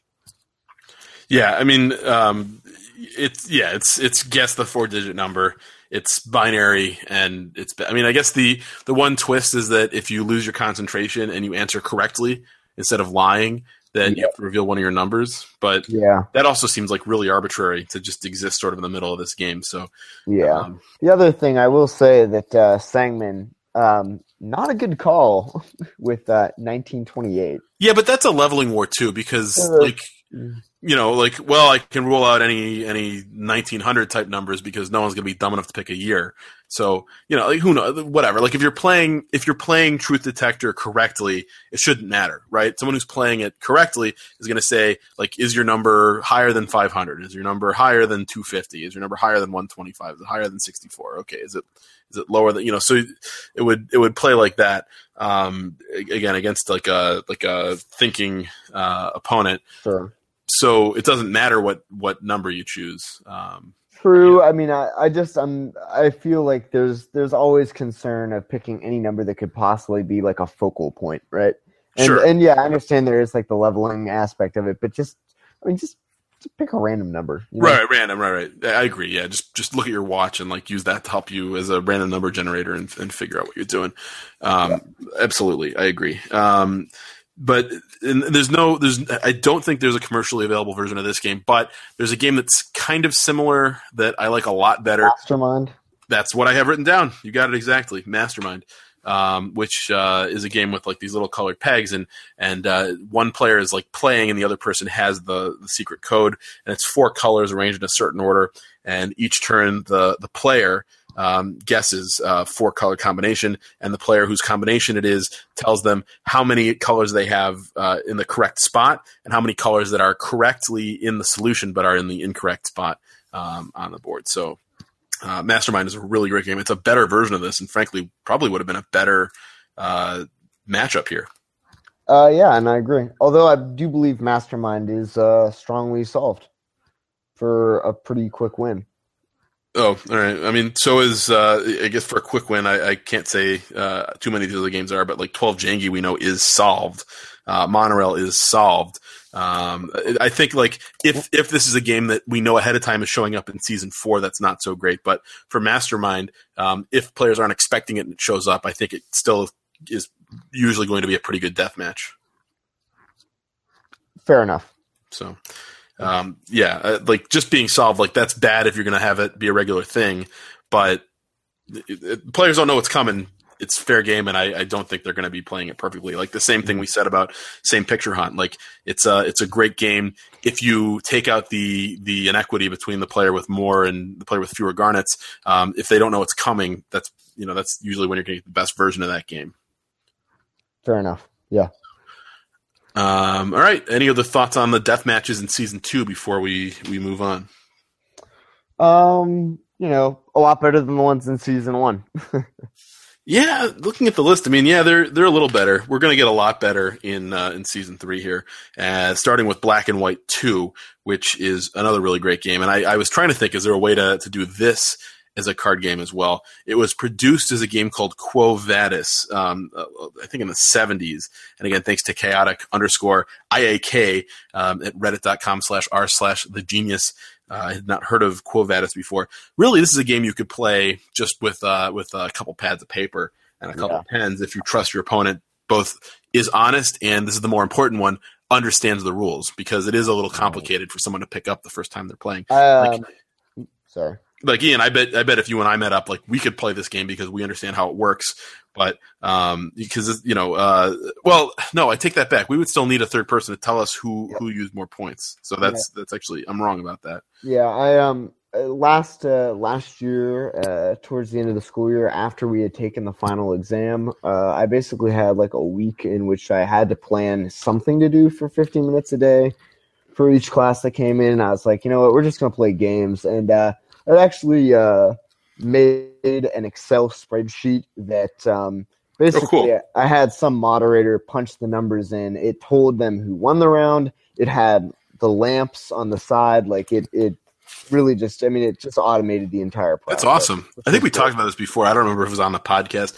And I think I told you, I don't remember, but I think I told you that after I finished the AP chemistry exam, our teacher let us hook up an N64 and play GoldenEye in the class. Yes, yes, you did tell us that. Yes, or tell me Yeah. that anyway. Yep. Yeah, I don't know if that's on the podcast or not, but that was good times, and that was already after 9-11, So if you can believe it, they were still they were still letting us uh, uh, bring video game guns to school. So yeah, um, yeah, and it was a Yeah. really really great teacher too, who I wouldn't have thought would have been the one to let us do that. But um, yeah, it's always the ones you least suspect, right? It really is. Uh, Black and White Two is a great game. It's, Yeah, it's I one of the actually best. love it. I actually like it more than regular black and white, to be honest. I don't because of the situation that came up on the show, and they can come up when you're playing it, where with a few. Well, I guess the same in black and white that like the game is over before it's over. Yeah, black and white you can do that too, depending on which cards you left. Well, see, I don't know. I see with uh with black and white too. I did find the uh the back solve, or back solve rather, pretty cromulent. Yes. yeah. all right. Okay. Well, uh, believe it or not, I know what cromulent means. Will you explain backsolve? uh, well, I mean, it's like whenever they pop up the screen between uh, Lawyer Kang and Doctor Yonsung, and and they basically just spelled it out using backward induction how the last few rounds had to go, and that Doctor mm. had locked up the win. Yeah, yeah, yeah. Um, the other interesting thing about that particular matchup of this game was uh, that that Yunsung picked up on Lawyer Kang writing the numerals, and he could see the the the big hand movements to draw out the numerals, uh, whereas Yunsung, to disguise what he was doing, was actually spelling out the letters. So instead of writing like a three and a two, he was writing you know whatever the equivalent was of like T H I R T Y T W O. Um, so the, you know, to make to make it so that that couldn't be used against him, which is a good strategy in the game. But I think like ideally when you're playing this game, uh, you know, maybe for the genius, uh, that's that's fine because it adds a wrinkle for the TV show. But if you're playing this game at home against a friend, you want to try to eliminate that aspect of it as well. Yeah, I really do. So um, I kind of wonder what happens in the event of a tie in a round. Yeah, and I'm kind of surprised it never came up. My assumption is that it's just like uh, it would be in black and white. One. Yeah. Yeah, maybe. And then if it winds up where you've each won four rounds by the end, we just play again. Yeah, that could be. I didn't. Yeah, there you go. The simplest solution is uh, is often the best. So, uh, yeah, I guess Quo Vadis. I don't think it's available anymore. Quo Vadis. Um, it's not exactly this game, but it it sounded like it was pretty similar. So, yeah, yeah. Uh, so next up we have betting rock paper scissors, the absolute uh, best iteration of rock paper scissors as a death match. And it, actually, this isn't even the best betting rock paper scissors because in season four we can also you can also bet on draw. Um, uh, actually, I think you could bet on draw in the in the finale of season three as well. But um, as an item, you can. Okay, yeah, yeah. So um, as we see it at this point, uh, the the draw is just such a huge advantage for the player with the late lead as we see when Lawyer Kang busts out our our uh, your your big buddy uh, Kyung Hoon. Yeah, right. Um, I was disappointed. Yeah, yeah, that was uh, that was a hole in the game, and you it's fine. I mean, it's something that Kyung Hoon should have anticipated. I actually anticipated it when he passed on the on the the card selection in the second to last round. I went, "Oh, he's dead!" Like that was not good. Yeah, especially after we had already seen what happens in the event of a draw earlier uh, in, which I'm actually kind of surprised that uh, lawyer Kang decided to test it as if the rules weren't clear. Yeah, I mean, I I knew from the first time um, what the rules were, so uh, yeah, um, uh, you know, it seemed pretty straightforward to me, and I was wondering.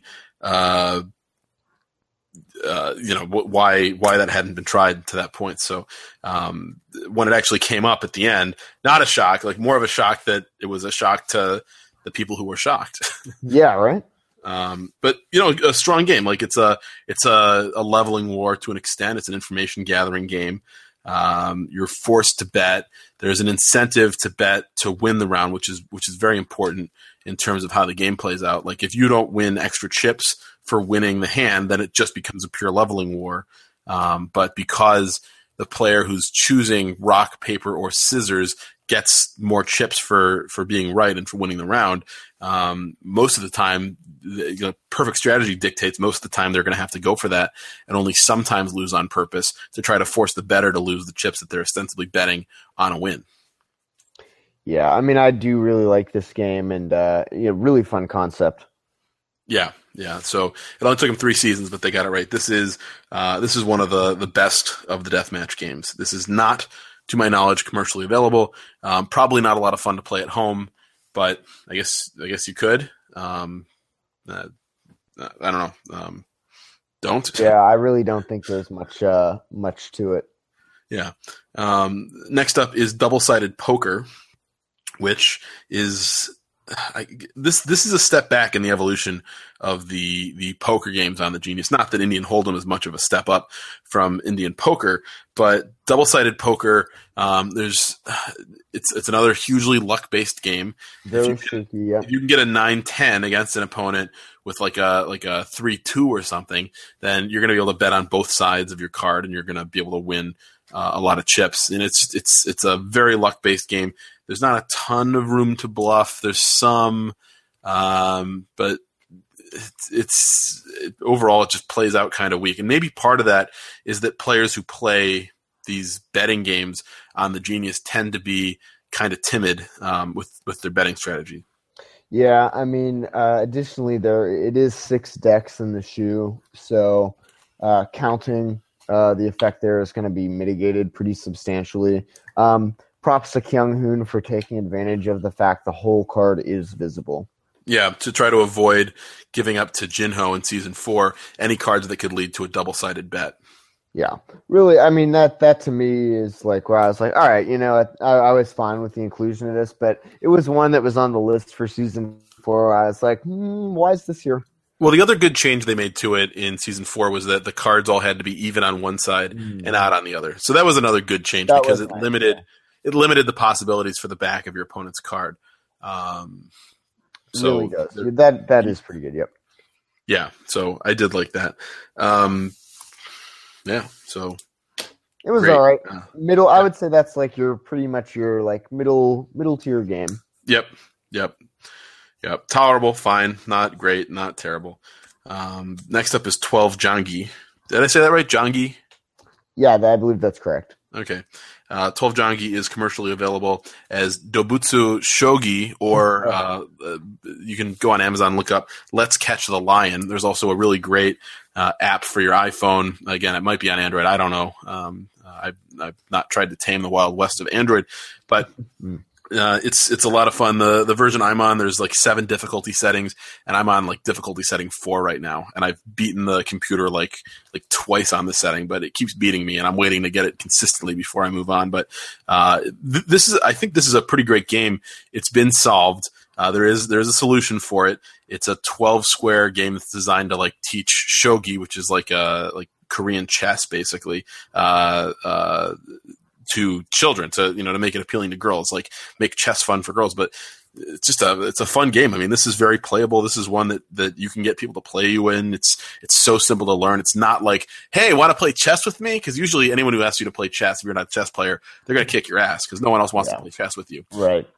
12 Jangi feels a little more open. Like you feel like all right you know i can i can tread water in this game um Yeah, I, I I enjoy it. Um, I actually made a set myself. Um, I you know I'm not really a big chess person, but uh, you know, I made the set mostly for aesthetics, to be honest. Uh, but uh, I really so you, you it. made that set yourself because i've seen the pictures of it it looks it looks really great Yeah, I, I did make that set entirely myself. Um, didn't cost much to do either. Yeah, uh, I, so I bought the Let's Catch a Lion set, and it's you know it's the app is fun, but there's something to like the tactile goodness of having those little wood pieces to move around the board. So um, uh, yeah, yeah, which is and that and I also enjoy that, and that's the same thing as I have uh, wooden blocks. Yeah.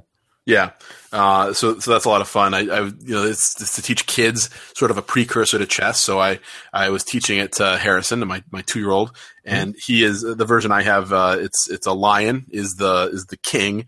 The giraffe is the piece that can move uh, forward, backward, side to side. The elephant moves diagonally, and the chick is the like the pawn is the And, uh, equivalent of the the I believe a hen is uh, the feudal lord, right?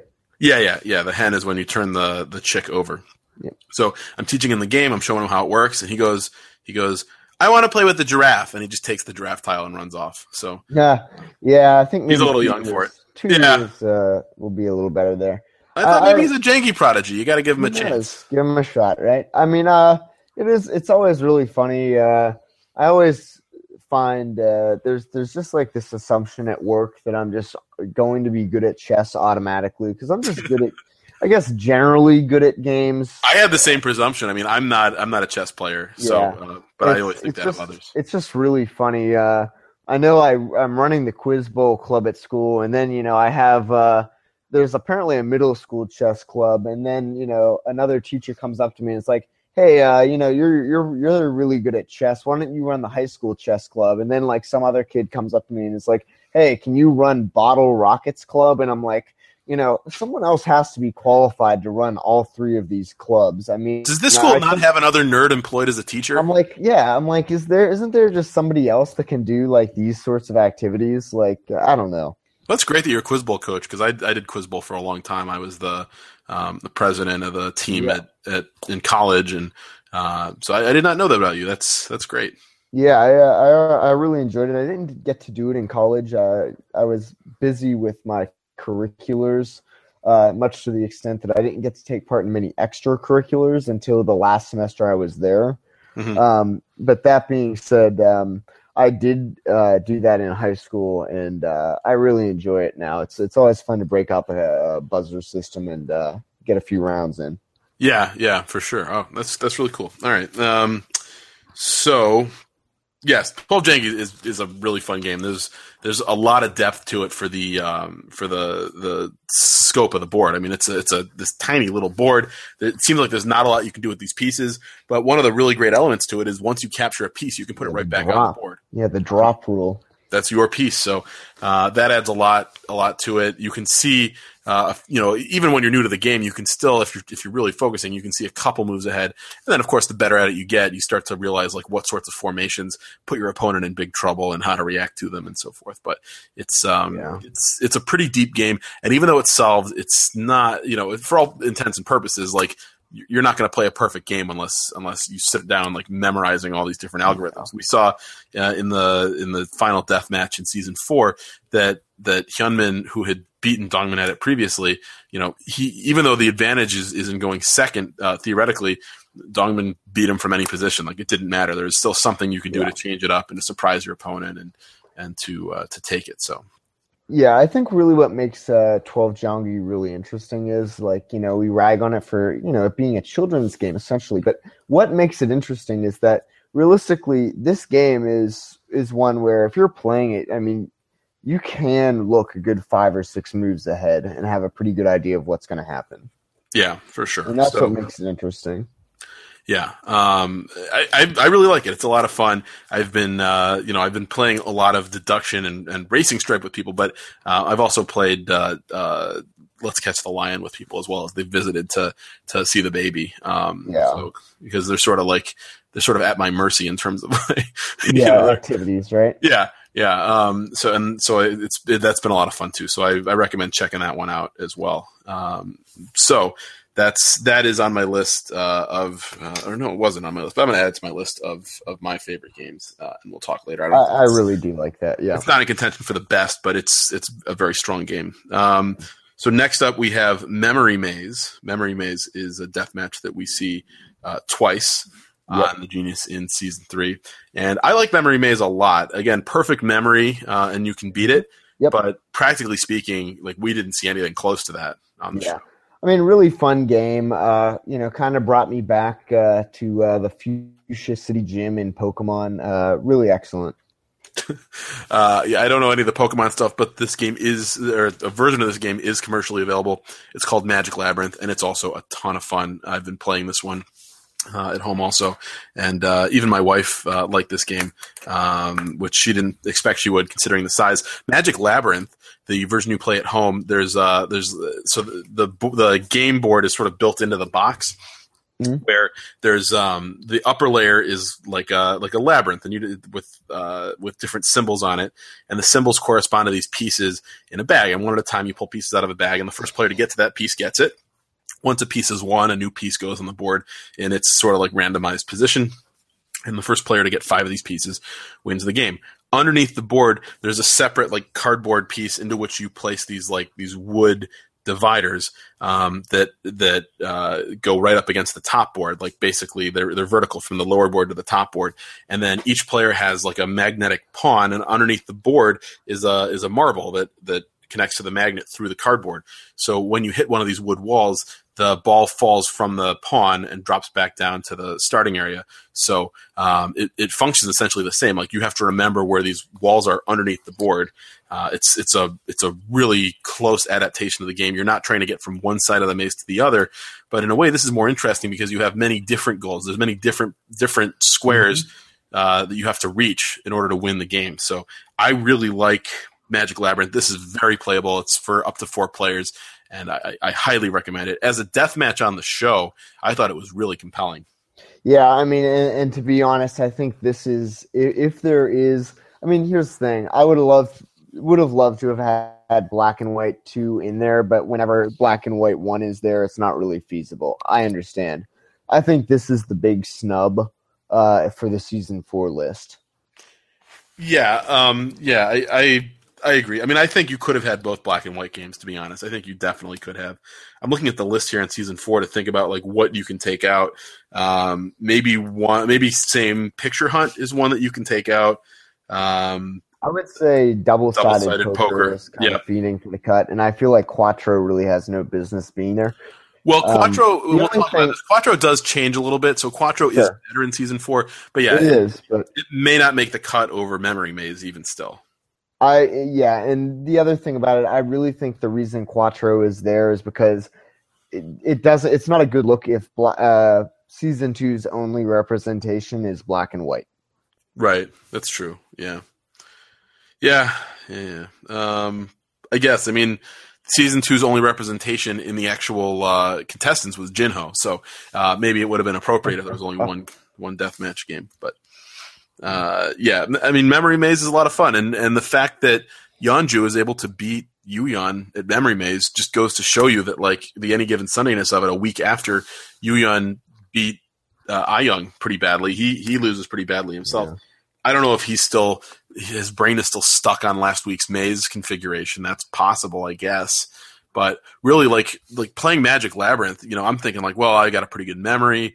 Um, this should be pretty easy for me to remember where all the walls are. And really, it's a lot to take in, like between where you're hitting walls and where your opponents are hitting walls, and the the board looks so similar everywhere. It's it's actually really hard to remember where everything is. Like you get so focused on the the little piece that you're going for, like the one little path that you're going for, that um, you you forget where everything else is. And in memory maze, like you are only going one way, so you only really have to remember the one path. But it helps you a lot if you can figure out where your opponent has been going.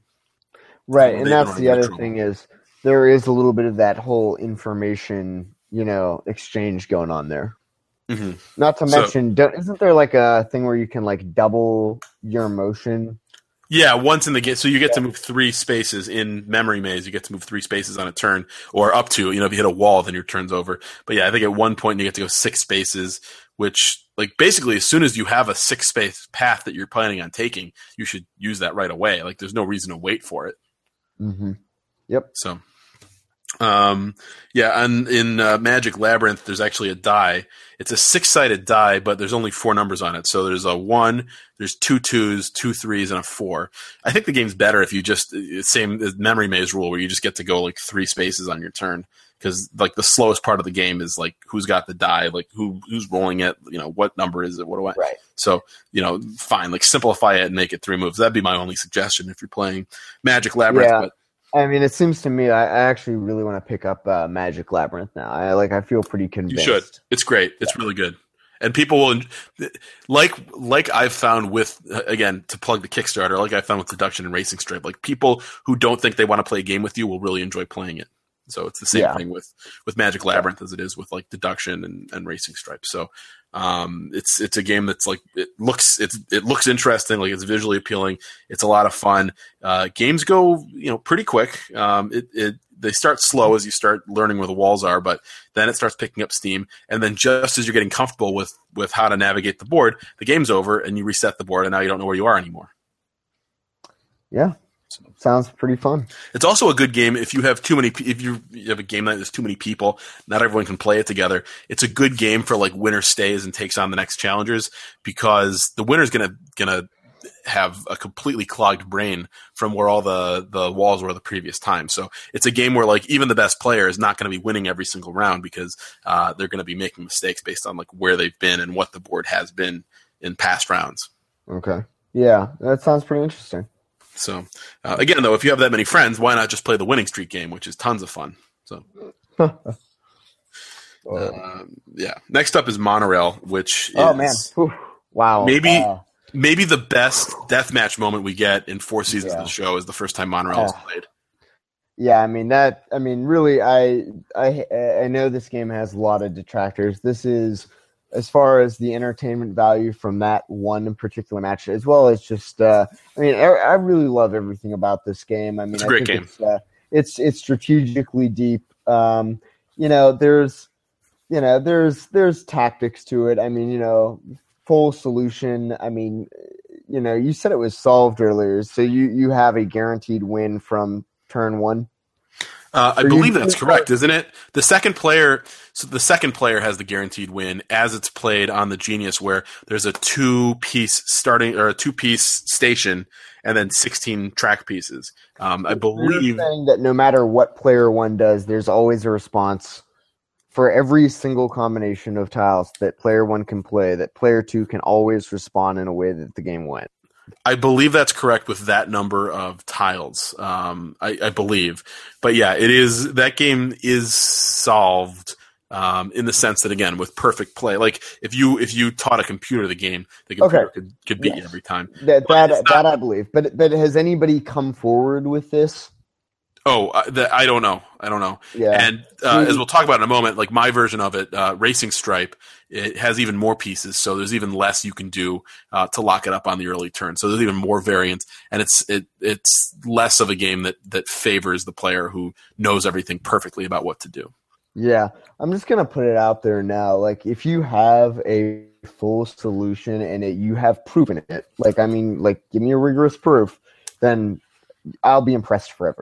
Okay, because I, I I really Wow. want to see. Big I really- stakes. Yeah, I really want to see it. I mean, I, I think it can be done. It's just nobody has nobody has come forward with it. I mean, we obviously well, they weren't incentivized like they are now, Ian. That they're going to have your Yeah, respect I mean, yeah, I mean, forever. that, that being said, uh, chaotic Ayak, um, you know, obviously, I love what you know how he's explained it, and I mean, he's really put it in uh, really pretty simple to digest terms. I mean, we believe that's how that's how Kyung Hoon learned how to play the game. Correct? I mean, it's the identical. I mean, it, if you pause it, it's the same exact move. I, I'm I'm assuming so. I mean, well, if you play with the card, because I sent you this game as well. If you, I mean, if you play with the cards, the really neat thing uh, about that move is that that move specifically forces the track to go only one exact way. Like all the other pieces have to be in certain locations. And that's what I've also found um, just through playing Racing Stripe or or Venice Connection, uh, uh, which it's which it's based on. Although Venice, yeah, Venice Connection doesn't- is not available. I, I actually, bef- yeah, before I made the Racing Stripe cards, I was trying to find a copy of Venice Connection and I couldn't, which is why uh, why I designed Racing Stripe. Um, but go, I- sorry, go ahead. I do have a copy of Venice Connection on hand. Um, the only thing is Venice Connection does the difference is it does. Can you hear me? Yeah, I can hear you. Yeah, it has. Um, I believe it's what sixteen pieces total. Yeah, there is no station. Yeah. Um, and it's it's it's uh, you know I prefer with the station. Yeah, um, by by a lot actually. Um, that being said, um, um, I, I, what I have found is that um, although this is not correct in theory, I found that the person that forces the shape of the track from the start and then knows exactly what the track has to be just has a huge advantage just in that alone because you know Yeah. how to play it. So the the learning curve for this game is like you have to be sort of like a generous opponent if you're bringing new people into this game because they're going to make a lot of moves that make it impossible, and you're going to say, "Well, don't don't do that, don't, Don't do that. Yep. Yeah. Yeah. Um, but you know that's fine. Like as like again, I I'd love to play you in this game because you know what you're doing. Like I, that'd be a lot more interesting to me. Um, but the the game is a lot of fun. Like people pick it up. It's it's visually a lot of fun. It's very satisfying. Like kids like just the thought of like building a track. Again, I I was showing it to Harrison and I was playing uh, with uh, uh, with my dad, I think, and and Harrison like brings his little toy car over and starts running it over the track. So I mean, I, I will say, um, last uh, last school year in that week uh, at the end, I had made just like cut up paper, um, you know, card, you know, card stock paper tiles, and uh, we had played it. It really became like a game that a lot of uh, my students really enjoyed. Um, though I was always winning. Um, but they really liked it. And I mean, it really uh, at this point, like the students I've introduced it to this year, it's really kind of become like a, a school classic, if you will, uh, with Racing Stripe. Yeah, it, it's a lot of fun. Like with deduction, I mean, and also like with uh, like the Magic Labyrinth. Like it's a game that people who don't think they want to play a game with you, who thinks they're who think they're humoring you by playing a game with you, they like it. They want to play it again. You know, yeah. and, and the problem I have with games a lot of times is I want to play games and other people don't want to play games. We're gonna I'm gonna do a, a podcast with Miles Nye um, in the next few days about the main matches, and we're gonna talk about the the jury game from season three, which is uh, very similar to a, to a game called Avalon, which is so much fun. And Resistance Avalon, yeah, yeah. And Miles and I will talk about that. But like, it's it's such a great game, and it's so hard to to get a game going because like the only time that I have, you know, seven or eight people who could play it together in a room half of them are like my in-laws and my parents who are like we don't want to play this game with you like we're not interested in learning all the rules to this so yeah. as opposed to like again like with deduction like you know people it's it's so much fun to like it's such such a simple game and it's it's you're trying to think the other person and it's it's it's it's it's so much fun for like these people who don't play games who don't think they want to play a game with you and then they're begging to, to play more so yeah, I mean this this I mean the game it, it really has gotten to a point I mean at this point where like I'm walking into the uh the room at like, you know, 7:30 a.m. and you know by 7:40 7:45 a.m. some some group of students are like coming to the room asking to play it, you know. Yeah. Yeah, it's a lot of fun. Uh, go to thegreatscott.com slash games, T-H-E-G-R-E-A-T-S-C-O-T-T dot com slash games. Get your copies now because this may be your last chance to get Racing Stripe and Deduction. Uh, the Kickstarter ends on October 5th or 6th, and after that, you may never again be able to to get these games. Um, now, the, the other additions to Racing Stripe that I put in, I don't know if you played these versions, um, the backs yeah, of, the, of the starting line cards have bent tracks – and uh, so you can do a different starting line. Now, the counter rule to this, and I don't think we talked about this, but the counter rule to this um, that is in play is that if you do uh, a different starting line, the second player can't make a move that forces the win for themselves on their next turn. Um, does that make sense? Uh, say that again. So if if you do so instead of doing the two straight straight start, track pieces right. as a starting line, if you do the curved starting line or a curved and a straight, that the um, the second the first player to, to make a turn at that point can't make a turn that forces the win for themselves on their next turn. Interesting. Because otherwise, there are certain alignments of, of the track when you do that that the second player, like the, the the first move you make, can force the win for you in like one more turn. But oh, uh, but that's a separate thing. I mean, you can play the classic game and not worry about that. But that's that's another twist is that you can change the way the starting line works, and that changes it up. There's also some three way and four way track pieces, and when you play the three way version, which uh, which with the fork cards, each player gets one. Um, because uh, you, if you put in one three way card, you need the other one, uh, or else the track becomes impossible. And that also changes it up a lot. Did you play with those three way pieces? That I did. Uh, I also pay, played with the uh, four way intersection as well. What did you think of those? I mean, I thought that it really. I mean, I, will admit it. It really added a new wrinkle to it, and um, I was playing, and I had realized uh, as I was playing it that for the first time in a long time, I was actually shitting bricks because I realized I was in a losing position and mm-hmm. counting on the other person to mess up, which they did. Mm-hmm. Yeah, they usually I, do. Yeah, but uh, I was I was actually quite nervous uh, playing it for the first time in a long time yeah, the first time you play with, especially with the fork pieces, so the way that that variant works, each player gets gets one of those three way forks, and you can only play your opponent's three way fork if you're using it as the last card to complete the track. Um, but the the three way fork cards, like the first time you play with them, I find like usually players are playing them very quickly to get them out of their hand. Um, just I don't want to think about how I might have to use this. But as it goes on, it really changes the strategy. It changes what might make the the board impossible. So it adds a lot, and and that plus the fact that Racing Stripe comes with extra um, straight bent like of the standard pieces. So in in monorail you get six. There's 16 of those pieces you can play in addition to the starting line. In Racing Stripe there are 20, and actually the final version that we put out with the Kickstarter might include more. So if you'd like to play a more complex version of the game with more possibilities, um, uh, you you may be able to do that. It's going to be at least though at least 20 of those pieces. Um, it's it, it just adds so much to the game. Yeah, I mean it, it really is. I, I really like the Racing Stripe. Uh, uh, just having the more pieces just makes it more interesting as well. I mean, a so, lot more.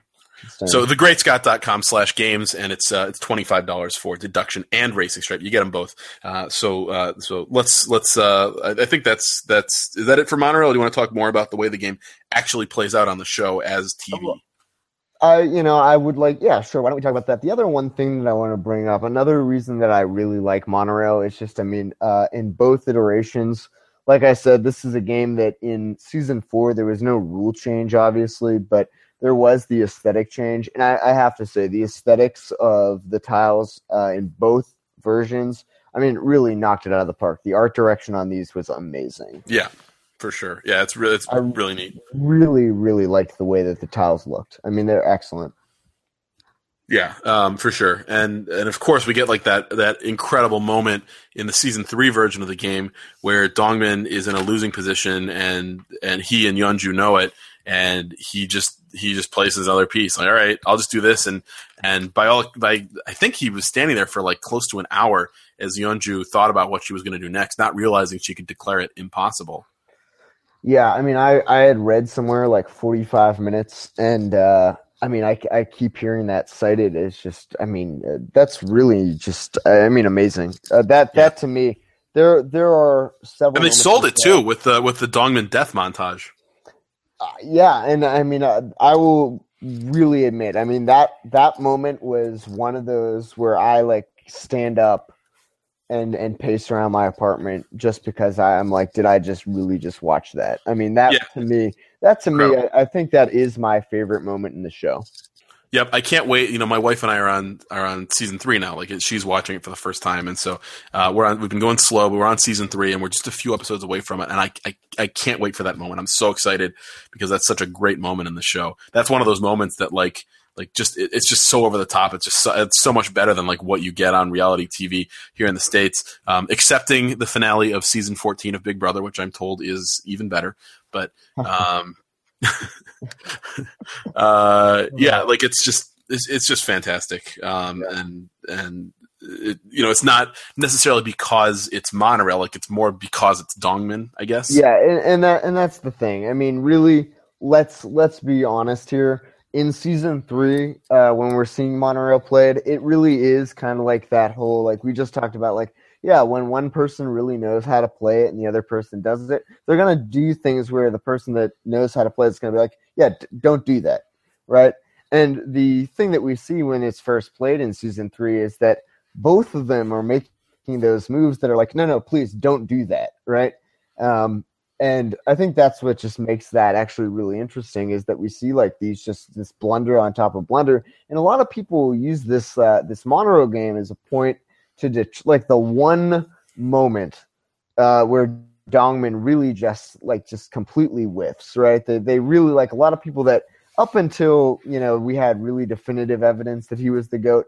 Everyone would point to this singular moment as like Dongmin is not the goat is and they would almost always justify it with this Monorail game. However, I really think that I mean the the thing that really sticks out to me is just I mean the fact that he was able to stand there for 45 minutes and keep it together. I mean that to me almost speaks, you know, to how good he is. Yeah. Yeah. Um, but again, like I guess like going back and thinking about it, you know, because this game is the first time people play it, like the, they do miss some of the depth of strategy, and to think that like the that this could have been like he could have been eliminated in this game in a way where like it's just like a couple bad moves and he's out in this really simple way. Um, so maybe it's not the greatest TV unless you get a big moment. Like although again in season four when we when we see uh, Junseok and Yunsung playing this game uh, it's one move and done. Like Junseok makes the first move, Yunsung declares it impossible, and he's wrong, and it's over. Um, and they they are pretty much able to make a meal out of that. So I mean, I, and I thought that, that was extremely interesting as well. I mean, I'm not going to lie, I thought that, that was a really interesting. Well, you're kind of you're kind of sitting there watching it on the screen, going like like no no, it's not impossible. Like you're you're good, you're good. Like play yeah, on. And, you know, I pause it and I walk over and I'm like, uh, yeah, wait, does it? No, it's not going to go up. Oh, okay. If I bend around, it's going to get there. Yeah, it uses all the tiles, but it'll get there. Yep. And um, you know, and then you see it, it's impossible, and it's like, you know, they have the same reaction I did in the uh, the dining room. Yeah. So, um, but again, like uh, yeah, it's it's a it's in my top tier. So it, it uh, really is. Yeah, I, I really you know the people that are knocking it for uh, you know it being solved. Um, you know, come up with a nice proof and and then you know we'll talk about it.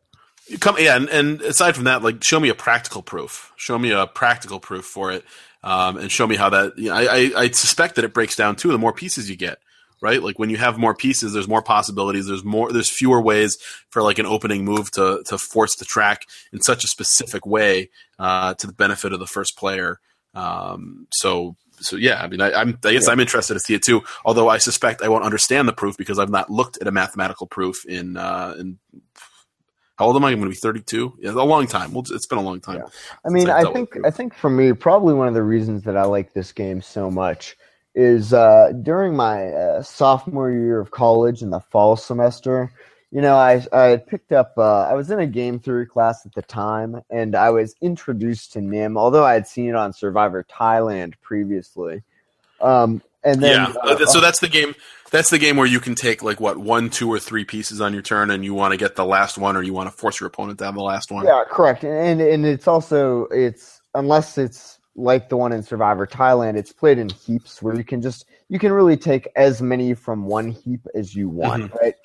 Yeah. And the person who picks the last one wins. And you know, I was introduced to it through that, and then the professor said, you know, if any of you are mathematically inclined and are you know are in calculus three right now and are you know would have that prerequisite, go ahead and take combinatorics, and you'll find out a lot more about it. Well, I was in game theory at the time, and I was also in calculus three, and I picked up uh, uh, the book uh, "Winning Ways for Your Mathematical Plays," uh, or was it "Mathematical Plays for Your Winning"? No, no, no, it was "Winning Ways for Your Mathematical Plays." And I read it, and I was like thoroughly interested in like the the way that really all these sorts of games that are impartial, um, meaning that players have the same set of moves available to them at any time. Um, will are, are really always just nim in disguise, right? That's that's the general idea is that any game can be broken down into nim, and I I found that very interesting. And I took combinatorics the next semester, um, and I mean it was a good class, but I mean the, the issue that I had was it was like you said, it's just mathematical proofs, and there's really not much practical use for that. And it wasn't until I saw monorail years later that really that became full circle for me and i was like you know this, this is really why i took those classes and it made me like that kind of thinking again Yeah, I was thinking about that too because I took a computer programming class in high school. I took a couple semesters of that, and we had to design a version of uh, NIM. Is that, I don't even know what it's called until you just said that, but uh, yeah. Um, and I used to also, as a camp counselor, because after I designed the computer game, uh, I I figured out the solution to the simple version that had heaps of three, five, and seven uh, matchsticks or whatever. So uh, I, as a camp counselor, I would use it with my campers, and I could uh, I could always win or lose at my will. Um, to so that it, you know, well, you guys want to like do this activity, all right? If someone could beat me at the at the game with the toothpicks, then you know, then we'll go do it. Um, so Ah, yeah, i think i'm yeah. gonna do that with monorail and like no homework for a month i think i think that sounds good I used to cheat at war too, in the the occasions that the campers would get me to play war, not to win. I mean, sometimes I'd win, sometimes I'd lose, but I would cheat at war just so that the game would end, just so that like someone would win because I didn't want to be playing war like on the bus to a field trip for for forty five minutes. 12 hours yeah, yeah. Um. So uh, yeah. So so but monorail. So one of the monorail is a much more complex version of that, but like much more complex, right? oh yeah Because- oh, oh absolutely because in monorail like there are so many more rules to where you can place the pieces Right. Well, I mean, the general idea with the way that I like to think of monorail in, in terms of NIM is that essentially in building the track, you're essentially deciding what the the size of the heaps available are. Is yes. the way I think yes exactly. Hmm that's right. Yeah. So it's it's a great game. Um i i really enjoyed it. And uh yeah i mean the And- first and, time they um, mentioned it Yeah. the first time they they explained the rules i thought back to like high school computer programming class like oh like this is very similar to that game that that i did. Um and it turns out monorail is is a lot deeper than that Yeah. I mean, and and it, and eh, yeah, exactly. That's where my mind went as well. Was that okay? Well, if there's 16 tiles and you can play one, two, or three, you want to leave your opponent with four, right? Like that's where my mind first went. And yeah, me too. Then, uh, then I was like, okay, well, no, no, no, because the, there's obviously a lot, you know, it's a lot more complex than that is. And that appeared, we saw the secret scene with uh, with Jinho and Sangmin playing, and you know Jinho thinks he has the solution, and t- really like that was actually the most hilarious uh, board that I'd seen in quite a while between the two of them. Where uh, like I've I've obviously thought a lot about monorail, and I've come up with like different terms for different types of boards. And it seems mm-hmm. like any sort of game that's really strategic is what I would call a compact board in which there's no like blank gaps with, right uh, that are any larger than just one square, right? But I mean, the game that they were playing was just like hilariously not compact. Like there was just like gaping a hole right in the middle of it. Right, right, right. And um, it was. I mean, there seemed to be no thought whatsoever. It, it, essentially was what we were saying, where it's like there's 16, leave your opponent with four, four basically. Right. And it's it's traditional Jinho because he finished that game in second place. yep. Yeah. Uh, all right, so uh, let's leave monorail there. I'm sure we can talk about monorail a lot longer. Yeah, but, absolutely. Yeah, but let's get on to betting black and white, which is the uh, bastard love child of betting rock paper scissors and black and white two. And it was the game that the producers yeah, tried to sell one, season four with, or yeah, yeah, but black and white one. I'm sorry. It's the it's the game that the producers tried to to settle season four with, and I'm I guess in a sense I'm glad it didn't come down to that because this game's not that great. Yeah, I really I, I didn't find it to be really compelling or interesting. Not gonna lie. Yeah, um, you know the the easy solution based on the rules for betting is to just win the you know win as many chips as you can in the early hands and then fold fold fold fold fold because you got yourself enough chips that you're going to win the game. Yep. So that's it. That's all you got to do in that game. I mean, it's pretty, yep.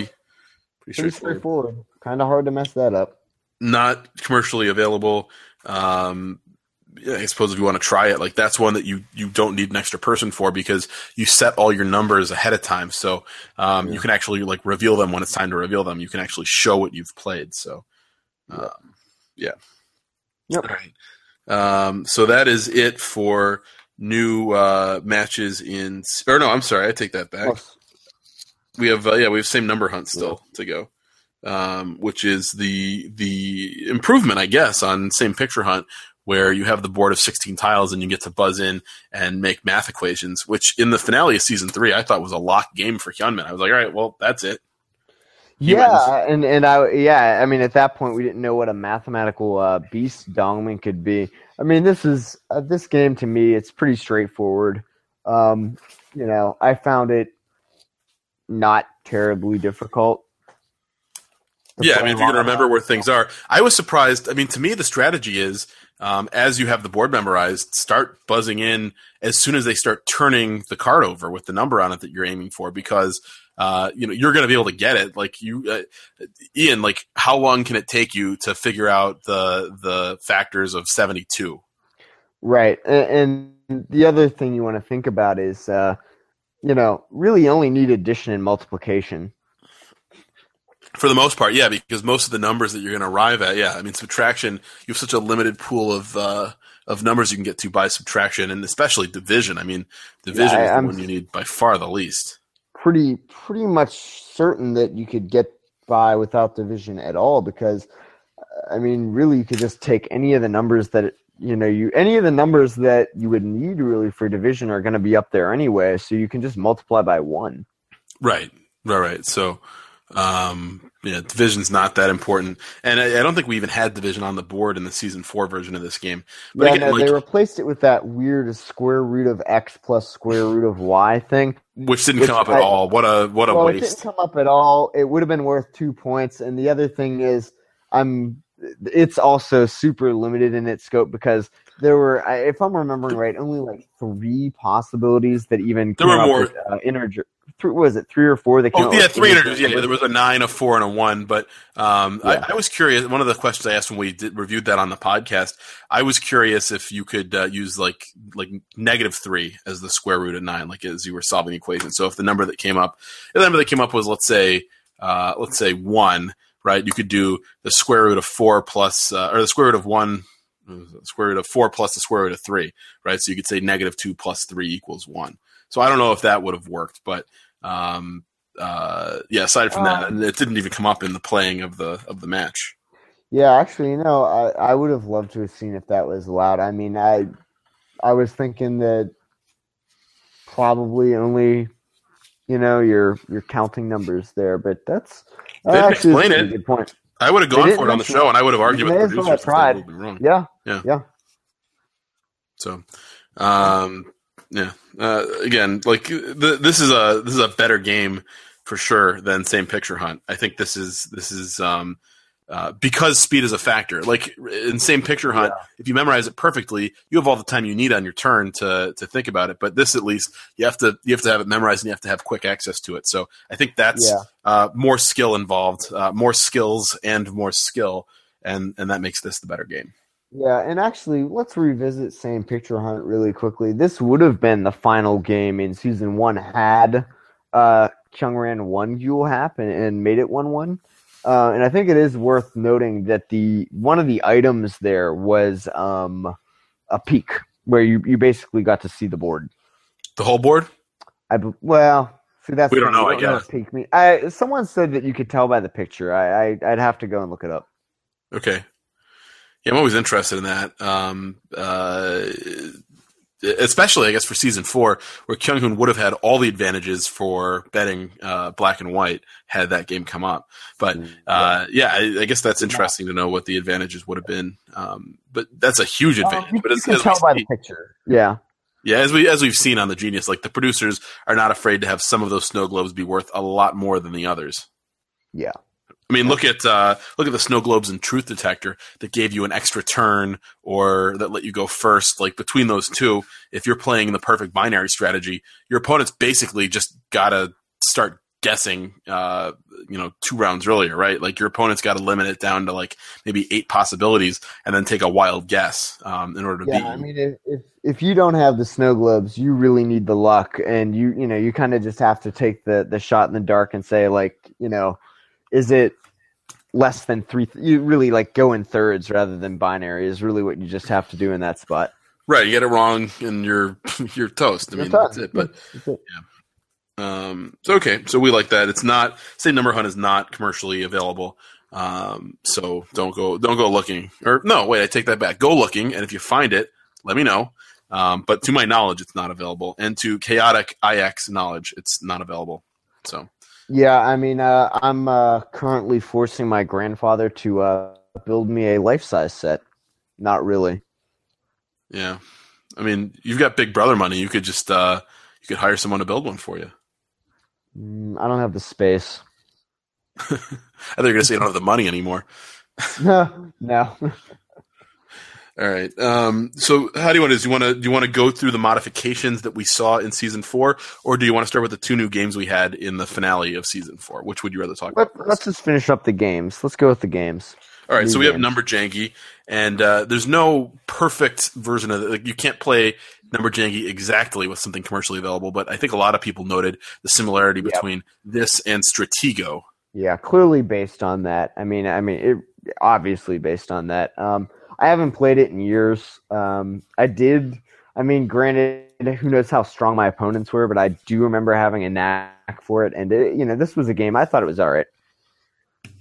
Yeah, um, yeah. I mean, again, it's it's a game that like I think it's a it's a good game. It's a very interesting game, but it just doesn't play that well on television. I think that's the biggest problem Yeah. is that it's just too Yeah. hard to keep track of so many pieces on TV. You know, Stratego uh, on our on our last podcast, Mike and I talked about Stratego a little bit, and he told me about the Stratego app for the iPad. So I downloaded it, and I have not played full Stratego on there because they have uh, like uh, a quick game version of Stratego Mhm. where you get a limited number of pieces. You get you get a spy, a one, a two, two eights, two nines, uh, two bombs, three bombs, two bombs, and uh, and your flag. So uh, it's a limited number of pieces. The you know the game plays much quicker, um, and I feel like they were kind of going for that with number Jangi. but maybe they needed a little more of the uh, of the simplify it. Maybe take out uh, you know a bomb on each side and take out the five and the six, or I don't even know. I mean, I, I haven't thought this through. I'm just spitballing, but you know, there's got to be a way to simplify it a little bit more. Like you see, like the the perfect version of condensing a complicated game. I think that's that's 12 Jangi, where like you understand what's really happening. Uh, you know, there, there's a lot to it. I guess when Dongmin and Hyunmin are playing at the end of season four, um, where it's it's kind of hard to follow because you don't have Bandit Cheong like explaining to you all the different ways that like you know that that Dongmin is like trying to get Hyunmin stuck or whatever, which you sure. could add.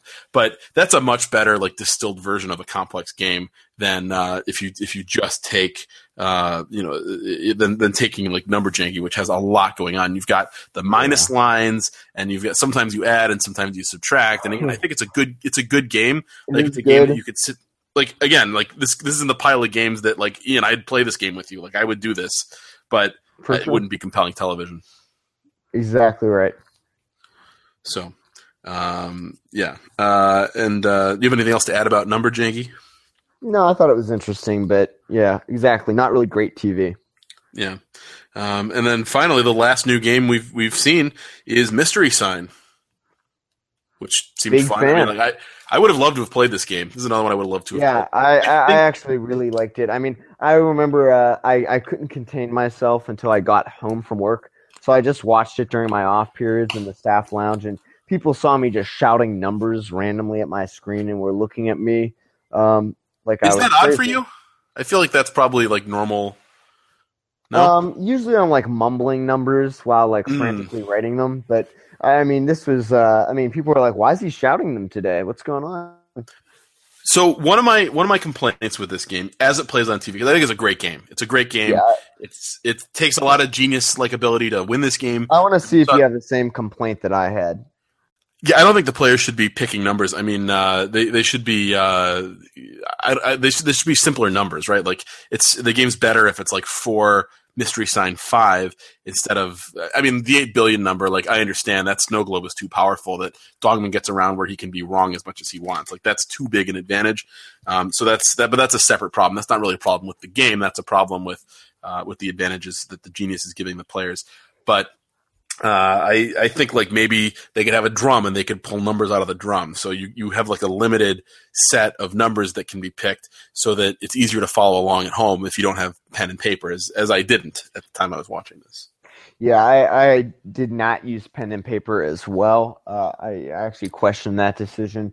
The other thing I have to think about is, uh, I mean, you know, we had uh, Kyungran what claiming astigmatism or whatever with Gyul Hap. I mean, by the time there was that like billion or trillion digit number up there on the screen, I mean, good luck with that. Yeah, that's tough. I mean, they, they could have put even if they're not like severely limiting the number of choices, they could say like the number can't be more than three digits or or whatever. I mean, I don't, I, I don't think the game loses very much if you do that. Yeah, um, I don't either.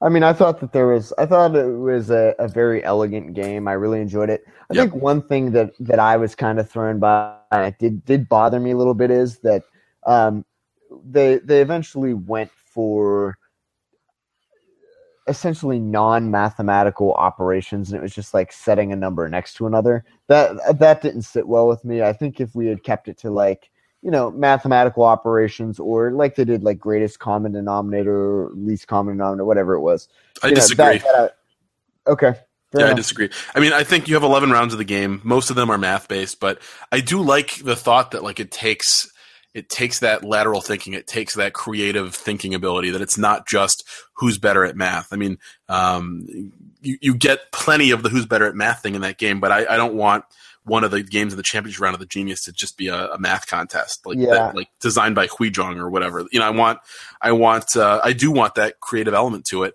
And as much as I was rooting for Kyung Hoon, like how impressive is it that Dongmin was was solving these? It was, it was very impressive. I, I will give it that. So um, I don't know if the producers ever thought that a round would get to the full 16 operations and, and have to be chucked in the trash, uh, but we never even got close. Dongmin was was too good. Yeah, he he was great at it. So, um, yeah, uh, so those are all the distinct games that we have uh, as death matches on the Genius. That's a total of 23 games we've talked about so far. I want to talk about a couple of um, a couple of the, the, changes they made to some of these games for season four, and let's try to get through these uh, kind sure. of kind of quickly. We talked yeah. about in betting rock paper scissors, uh, and, and I don't want I don't need to talk about like the aesthetic changes, like the new the new pictures in the monorail tiles or the yeah. the change to the board and tactically just, just gameplay like, changes. Yeah, yeah, just gameplay changes. In betting rock paper scissors, that now you can bet on the draw. Um, that's a that's a huge that's change. That's a much needed change. They clearly adapted based on what happened in that death match in season three. I mean, the game was fine without it. Like it was it was okay, but th- this made it really strong. Yeah, I agree. So, um, yeah, it's, it's, a good move. It, it changes the leveling war a little bit. Um, if you can predict a draw, good on you. You're, you're going to win a lot. And if you have the balls to to go for a draw, um, and, and under the the presumption that your opponent's not going to not going to guess it because why would you pick it? Um, then good for you. So yeah, I yeah. enjoyed it. Yeah. Um, let's see. We saw we talked about the change in same number hunt with the the square roots. Uh, not not great. Indian poker. Were there any changes to Indian poker? Uh, that was an aesthetic change. The cards look slightly different. That's sure, it. and you get a fixed number of chips instead of having your chips based on garnets, which we didn't talk about earlier, but that was a, a really big flaw uh, to yeah, the. Yeah, I wasn't a fan there. Yeah, I mean, yeah. I, so in my opinion, like the if you wanted to use garnets to determine the chip distribution, like let's say let's say you had hundred chips total, right? So yep. half the chips are distributed equally, so you each get twenty five, and then of the other fifty, those could be distributed based on garnet ratio. I actually like that a lot. No, so, that's really nice.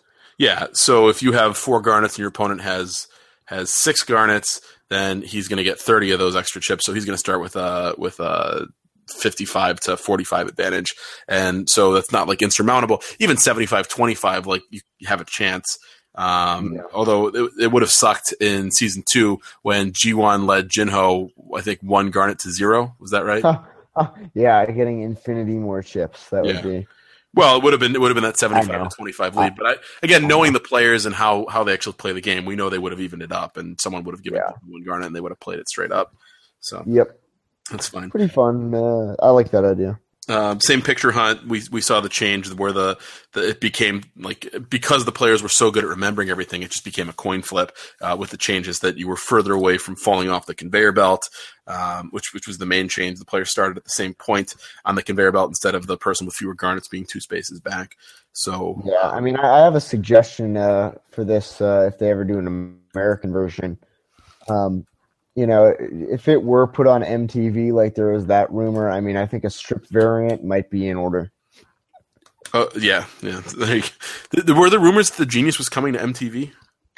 There, there was like some like vaguely genius sound casting, genius sounding casting call for something on MTV. I don't know ever what became of it, but I mean, it seemed it like became keeping up with the Kardashians. yeah, yeah, right. But when they finish making the you know some some minor production tweaks, sure, it's never going to be exactly the same, but it's it's close. If you like one, you'll like the other. Oh, kill me. um, yeah. Uh, well, let's hope MTV. Like, I'd rather not have it than have MTV have it. I guess. I, I, to be honest, I don't want it to be picked up in the United States. The wow. more and more I think about it, you're such a King Solomon. Like, don't don't cut the baby in half. Like, give leave the baby in South Korea. It's okay. Yep. Yeah, no, I'll take I'll take half a baby. I guess. I mean, not literally, but like the genius baby of. No, I like I like my baby. She's good. We'll keep her how you know how she is. Yeah, She'll get bigger, right. I guess. But yeah. Um. So. um yeah, no, she like uh like scratches her face with like her fingernails that she can't control, and it's like a like a major uh tragedy in the house. So let's let's uh let's keep her gloves on, her little mittens on, and let's keep her let's keep her healthy. Um yeah, so same picture hunt changed. Uh Gyul Hap they changed like the pictures on the cards. Ooh, big aesthetic change there. Yeah, aesthetic, yeah. Which is fun. Actually that that did affect the gameplay a little bit. I think it rattled Kyungran because she had probably been practicing on the cards or the you know the pictures um that they'd used previously on the Genius. Yeah. So even though it's aesthetic, I think it did affect gameplay in that sense, even though it makes really no difference in terms of how you play that game. Right, and actually, I will say that the online app uh, of uh, of Gyul Hap I found to be much more difficult than any of the times it was played on the show um, simply because the backgrounds on the online app were also red, yellow, and blue, which I often had a hell of a time keeping straight for some reason. Whereas with gray, white, and black, I found that it was just exponentially easier. Like the uh, the black mission in uh, season three. I mean, that was a piece of piss, if you will. Meaning it was challenging, or meaning it was easy? Extremely easy. Yeah. Okay. Yeah, I agree. Um, all right, so that's Gyul Hap. Uh, Quattro, some big changes to Quattro. You're not playing with other players; you're playing with virtual players, and there are certain rules for uh, which card the virtual player is going to give you. This was so much better than old Quattro, like just such a better game. It's still not a great game; like it's not great, Yeah, but so much better than old Quattro. There, there, it, it had some charm to it. hmm Yeah. Um, and uh, we finally we finally had like the physical manifestations of our friends who've been demonstrating the games for us for all these seasons. So it was nice to see them finally get in the game. Yeah, really. Uh, I, I I did find it funny that they had finally made one that seemed to represent Choi Jung Moon's haircut in uh, the election game. Uh, and it was actually finally just appears in the episode in season four after she's eliminated. Yeah, my my joke was that uh, since since one of them was wearing sunglasses, that they were honoring Yunkyo. Yeah, right. Yeah. Um, all right, and then double sided poker. We talked about the odd even cards, um, and twelve Jangi was best out of three, which was also a good move because of the advantage you have going second. So, um, Uh, let me ask you this: How would you have felt if there was a clock added to monorail? um, I would feel good about that, and I I would agree. think I think Yeonju would have felt even worse, but I would have liked it. Uh, fair ups then.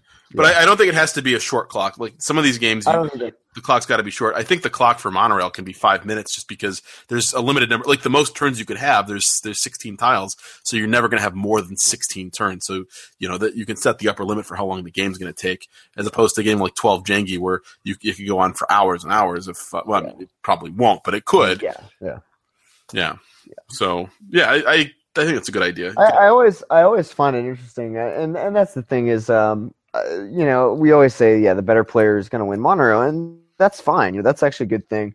I was thinking a good clock uh, on there would be like two minutes. I think that would be enough, but you like you know you can't just Yeah. sit there and just plug away at it. I like it. Um, Yeah, I and also two minutes is- also you have to figure out if it's impossible quicker. Like like I, I Yeah. wonder how long Yunsung took before making his terrible declaration of impossible uh, in season four. And who knows? Maybe he would have he would have been lacked the confidence and he would have just made a move at that point. Yeah, and, and you know, I, I always, you know, I play the backgammon, and I think one of the things that came up at a tournament, you know, there's always this debate: oh, should backgammon be played with a clock? Blah blah blah.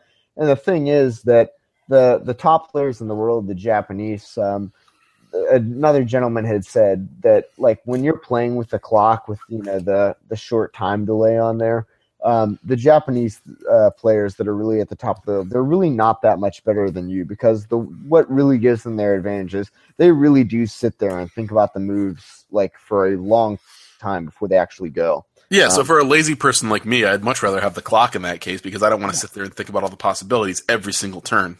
Yep, exactly. Yeah. All right. Uh, cool. All right. So that is it. Those are the games. Um, which is, it's, I'm glad we're through that because uh, we are now eight and a half hours into this podcast. so Well, what, what are we, like what forty five minutes an hour? Uh, yeah, sure. Um, so you want to break down the best and worst uh, death matches, and then after that, we'll talk about a couple of other games that we've uh, we've set aside as being potentially good deathmatch games if you're playing your own like genius game at home or you're looking for just Sure. something else to play. So let's start with the worst. Let's crown the best game next, but let's start with the worst. And the games that I have on my short list here, and since there's only 23 games total, I guess it's not that short a list. Uh, I have one of seven games on the worst list and six on my best list. So that's more than half the games uh, between these two lists. Uh, and I guess everything else is in the middle. But on my worst games list, in no particular order, I have Winning Streak game, the Image game, Laser Chess, the Blackout game, Truth Detector, uh, the Indian Poker variant that uh, where Yunji got eliminated, and Sun Moon Star. So I'm going to start by I'm going to cross Laser Chess off here. I don't think that's the worst Yeah. game. That, that's definitely not the worst. And I, I would also be uh, very hesitant to say Sun Moon Star is, is worse than any of those uh, listed. Okay, and I'm going to say Truth Detector is not worse than some of these. Like it's not good, but I don't think it's that bad. Um, so that leaves us with Winning Streak, the Image game, the Blackout game, and the Indian Poker version that that Yunji uh, was eliminated on. Mm, okay. Uh, So I know what I I know what I think, but um, uh, What do you so- think is the absolute worst? So I think the best of these four again is probably the blackout game, and I'm I'm saying that just because we have so little to go on with that game. Like I, I think Dewey made a terrible move that that busted him on that game, so we didn't get to see what could happen um, in the blackout game. So I I- I feel like that's decidedly not the worst. So so I'm with you there. all right, so I'm going to cross that off. So uh, we'll say that as the number four worst game, the blackout game. The um, I got to say the image game is probably the third worst. I think that the winning streak and the Indian poker version, where where Yunji was eliminated, are probably both worse than the image game. The image game is one of those popularity contest games, but like both players could be doing the same thing, sort of, and and there's different things with the betting, and they wound up increasing the. I don't. There's a little more to it. I feel like so. I, and, So- and you know, I, I do feel like it did give us. Uh, see, here's the thing. Now I'm now I'm venturing into the territory of was the game like did it bring us moments?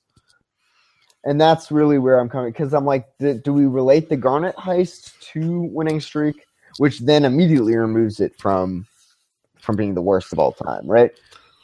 I mean, how are you evaluating this? No, no, I'm just in terms of like like both the games in terms of like potential, in terms of like how it does play out when you have real people playing it, and in terms of like how deep it is strategically, Okay. or is it just a total crapshoot? Um, which is which is why I think the winning streak game is the second worst game. The winning streak game I would tend to agree with you. the winning streak game is bad, but we do get some moments out of it. There is, as we talked about at the top of the podcast, there is some leveling that you can do if you think someone is trying to betray you.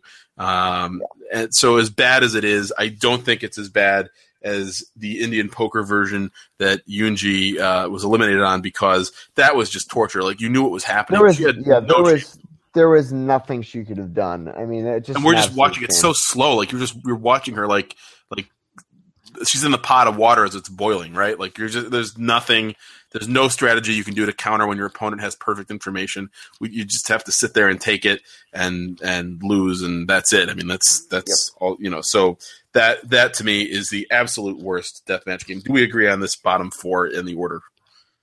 I I do. I mean, uh, to me, the poker Yunji's poker game was that there's there that was probably one of the lower points in the whole series. Can you separate that from the fact that you had a crush on Yunji, or is that all connected in your mind? Oh, I can absolutely separate it. You put any player in there, and it's not the fact that it's her. I still think it's complete poo. Yeah, it was bad. All right. So here's here's the six games I set aside as potentially the potentially the best. let's let, let me let's be real here. I mean, I'm certainly not rooting for her to win. You know, I mean, like the fact that it was her that got eliminated, like I, you know, I could care less. Right. Yeah, yeah. No, she was not very good at the genius, but um, you know, the lots of people weren't very good at the genius. So here's here's the six games I have set aside for the best, and you tell me if I'm missing anything that belongs on this list. I don't know that these are necessarily the six best, but here we go. Uh, the the best the best death match is on this list somewhere, so we'll figure that out. I have black and white, black and white two, betting rock paper scissors, monorail, memory maze, and twelve Jangi. Mhm. Am I missing a game that that should be in this tier that is not? I feel like Gyul Hap should be there, and I feel like betting rock paper scissors uh, should not. All right. Well, I, I don't know that Gyul Hap is that strong, um, uh, largely because of the problems involved in uh, oh, um, yeah, that's fair. in holding back to, to call Gyul. So so uh, that's fine. I'll I'll add it to my short list here, but I'm also going to eliminate it from the potential best game, and I'll take betting RPS off there as well. And I think probably memory memory maze has to come off that list too. Yeah, I mean, I, to me, I, I really feel like Memory Maze, uh, you know, uh, it, it should have been on season four. I'll say that now. It should have been Yeah. there. Sure, sure. Um, I'm on board with that. Um, I, I, man, this, I think this top two is going to be. Uh, well, we'll get to it, but I, I feel like um, monorail and Twelve Jangi as games that at least could be solved uh, probably are not the best death match that we've seen on the show. As games that could be solved. I mean, Mon- I, I love them. I think they're great. Um, Twelve Jangi is is probably too hard for some people to follow as it's played on the show. Um, so I would I would probably put that in the four spot, and I, I for me I would put monorail at number three. So we have betting. So so we have sorry, not betting. We have black and white variances one and two. I think Black and White and Black and White Two are the two best death matches. And you know, I'm actually gonna. I, my favorite game to play is certainly Monorail, but I would Mm-hmm. say that as far as just just the, I, I would say my favorite death match, just in concept throughout, is Black and White Two. And see, I think it's for me, it's Black and White One, which I just think is a simpler, cleaner version of it. It's it's a leveling war. There is there's depth of strategy to it, but it's so simple. It's it's nine tiles, you know, uh, white and black, and and uh, you you pick yours, your opponent picks theirs, and and just the higher one wins. The you know, Black and White Two is a great game. I mean, it's it, for me, it's number two. But there's more to it with the lamps and with uh, you know black and white being single versus double digits uh, and all that. So I, I like I, I think it's a really great game, but So I think the purity, if Yeah. you will, of Black and White pushes exactly. I mean, I, I can buy that to an extent. I don't know. I I really I am going to try to put up the argument for Black and White too. I just feel like it's the superior game, but I mean, really, I mean, at this point, we're just splitting hairs. I feel like. Yeah, and you know it's it's pretty incredible that that, that one of the two best death matches the show has seen, and I, I don't I think it's it's pretty clear these are the two best games. That one of them wasn't even a death match in season four. Oops. Yeah, and and again, like I say, it's like if you have the one black and white there, do you need to have the other one there? But I mean, we saw betting black and white in the finale. I mean, granted, that does play a whole lot different than the other two. Wouldn't it But have been better if granted- had black and white two in the finale? I mean, they still I guess wouldn't have gotten How to do you it. But power that up? what do you mean? How do you how do you uh, give the advantages? You mean? Yeah, I mean, what, what are you giving advantages for in that game? How are you doing it? Hmm. That's an interesting question. But I'd That's- almost rather why it's not there in my mind. I'd almost rather do it pure. I'd rather do all the advantages for the other games, and if that's the third and deciding game, I would let that game speak for itself with no advantages. All right, then then I can accept that. That's, that then I agree. Okay. Um. Yeah. I can't. I mean, just generally the concept of advantages. Like, I get that that lets you bring back the eliminated players, and it adds that social component to who's going to win the season. But I, from a pure gameplay perspective, I'd rather not have any advantages in the finale. I'd let. I'd rather let them play it straight up and whatever games the producers have picked for them. And that I agree with, but I, I also feel like having like the jury vote, so to speak, has its charms. Sure, sure. I guess I would I would give them less power or I would make the like I would make the power more consistent amongst the snow globes because they've had problems with some of them being more powerful than others to like an unfair extent. Like again, with the don't lose any points snow globe that Dongmin drew in uh, Mystery Sign. Um, so yeah. Um, anyway, I, I hear I think Black and White Two is an outstanding game, but for my money, like Black and White, I think is is the best to me. Okay. So I think that's the one place our list is going to diverge. I'll, I'll take black and white. You take black and white too. But either way, they're both they're both outstanding games. Really are. So before we wrap up, I do want to mention a couple other games that when I played them, it made me think like, hey, like they sh- they should be doing this in season five. Um, so the first the first game is called Niya N I Y A, commercially available. Um, have you played Niya Uh, spell it again. N I Y A? Uh, I've not played it. Go ahead. So it's got like a like a Japanese like uh like like Kill Bill like the garden in Kill Bill with uh, O-Ren Ishii or whatever. Like I don't what whatever the term is for that. I mean it's not bloody, um, but it's kind of like that kind of theme. But I'll try to explain it because this is a game you could play with like with playing cards with sixteen playing cards and yeah. eight pennies and eight dimes would be all you'd need to, to play this game. Um, imagine you have the ace, two, three, and four of each of the four different suits, and you shuffle them up and you deal them face up into a four by four grid, right? So the Mhm. first row of the grid might be three of spades, two of hearts, three of diamonds, ace of clubs, whatever. Okay, so so all the all those sixteen cards are out in that grid, and uh, the first player picks a card. They take the card and they place their marker down. So let's say you're the penny. So you pick up the ace of spades, or let- let's say you pick up the two of clubs and you put your penny down. So since you pick the two of clubs, the next player must take a card with either a club on it or a two. Uh, any card with a club or a two, and they pick it up and they put down their card. So let's say they take the four of clubs. So now you've got to pick a card that has either a four or a club on it. So now you take the four of hearts, So now they've got to take a card with the four, a heart on it, and so on and so forth. The first player to make either a row of four horizontally, diagonally, or vertically, or to make a, a two by two square with all of their marker in it is the winner. And uh, you also win if you your opponent does not have a turn to make. So if you take like the three of clubs, but there's no more threes and there's no more clubs on the board, then your opponent loses the game. So uh, does that does that make sense? Sure. Yeah. Okay. So this, it's a It really cool game. Another game. I just I I can't think of the name of it right now, and it's driving me insane. So Niya, um, Niya, uh, I was introduced to me at Cafe Mox in Seattle. Which, if you're ever in Seattle, Cafe Mox is awesome. It's like a like a pub that's connected to a huge game store, and they let you play the games when you're in the pub. Like you, you're like you go to the game store, you're like, hey, can I get a two player game that's this and this and this? And they're like, hey, try this game. And so you go play that game while you're you're eating your your san- your club sandwich and your your like craft beer or whatever, Mm. and then you come you trade it in, you get a different game, and so it's it's really great. So this is a game that that I found there, and they described it as sort of like Connect Four meets Tic Tac Toe, which undersells it. Uh, Niya's really fun because you're shuffling the cards. Like the game's never the same for any given alignment of cards. uh, You know, when you're actually playing the game, the the box version, the commercial version, you get like 16 little tiles that have uh, artwork on it. So like one might have like a bird and uh and a purple flower. Um, so then on your next turn, the next person has to find another one with either a bird or a purple flower, whatever. Um, but uh, it's uh, um, I lost my train of thought. That'll happen in like hour twenty seven of the podcast. But it's it's a it's a really um, it's a really fun game. Like it's it's it's different every time. Like the way the cards come up. This is what I'm trying to say was the cards come up randomly. So like for any given arrangement, there, there is a solution. Like there is a best play to make where you can lock in the win. I'm sure, but on the fly, you're never going to figure that out.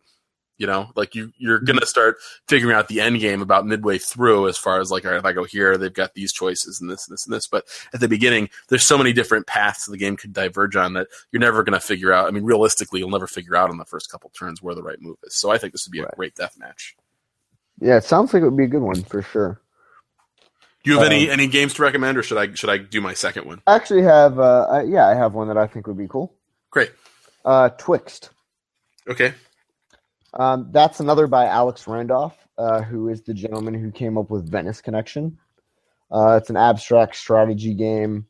Um, it's like kind of like this weird sort of like line collecting. I'm not really sure how to describe it. I've only played it once, but uh, the the general idea is that you want to try to like make a like chain link of pegs using like this peg hole board um, that connects basically one side of the board to the other. It's it's really interesting.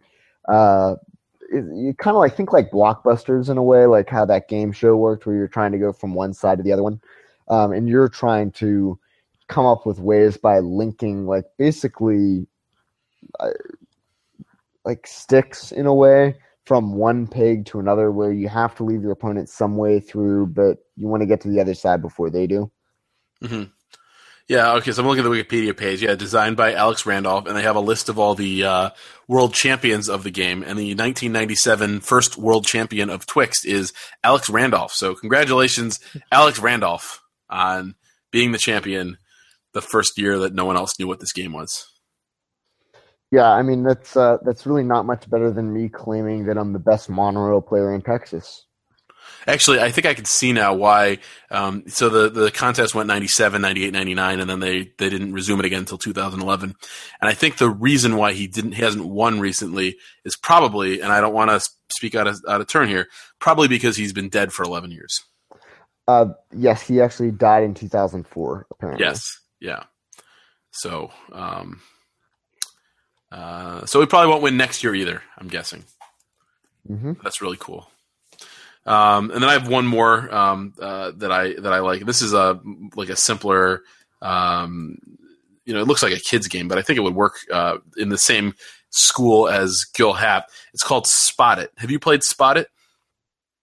That one does sound familiar. So please. So it's uh, it comes in a round tin, um, and you get these these circular cards, and each card has like seven or eight different images on it. And there's different versions of Spot It. There's some for kids that have like letters on them or whatever, but uh, the different images. So so it's like eight different images, and then on any two cards within the pack, I don't know how many cards are in the deck. Let's say let's say there's like 50 cards. Any Mm-hmm. two cards will have exactly one common picture between them. Ah. And the pictures are different sides, and because the card is a circle, they could be oriented differently. They're in different places. It's not like it's not like if you have the eight of spades and the eight of diamonds, that the pips are in the same place. With Hmm. Spot It, um, some of the pictures are bigger or smaller. They're not all in the same positions relative to each other on different cards, so you never know where to look. And it's it's much harder than you think to figure out which of the the seven or eight uh, pictures on this card is the same as one of the seven or eight on that card because you know there's there's uh, what 49 or 64 different uh, I can't remember seven or eight pictures on a card but 70 49 or 64 different pairs that you sort of have to check out. And they don't look exactly the same because one of the the one on this card the way you're looking at it it might be vertical and the one on this one might be diagonal and that one is big and this one is small. And so it's it it's really tricky but um, it's the visual element of it and I, I feel like that would be another really good one and you can play that one in a group too it's called spot it it's a lot of fun Yeah, it sounds like it would be a really great game. so uh, do you have any others Um, I actually do. I just need to remember what it was. So, do you have any more? Uh, I don't, but I do want to do a quick shout out for a game called uh, Rhino Hero or Super Rhino. I've seen it. I've seen it labeled both ways. It's a German-based game, um, and uh, you uh, you take turns Oh, like building a, a straight-up vertical card house. Uh, and but there's some twists where like there's this little wooden rhino figure that sometimes you have to like the player has to place it higher up in the tower, and um, it's it's it's a lot like the uh, the card towers that you see like in, in Survivor South Pacific, like in the challenges on Survivor where they're Mhm. building the tall card tower. It's like a straight vertical card tower, but you can build it pretty high. Like the cards are designed to go up. And that is like surprisingly really fun to play, even though it's such a simple game. So it's not a, it wouldn't make a good death match, but it's fun and I, I you know, check it out. Yep. Uh, yeah, I actually do remember the game now. Um, and uh, I actually think this is a fun one because I think it actually could be pretty easily sold um, as a game or like a continuation or like a modification of a game. You could almost easily, I feel like, call this mon- uh, Monorail 2. And that is uh, Waterworks, the card game. There is some random chance involved, but I mean, we see that in other games like uh, the poker variants and things like that. Quattro, obviously.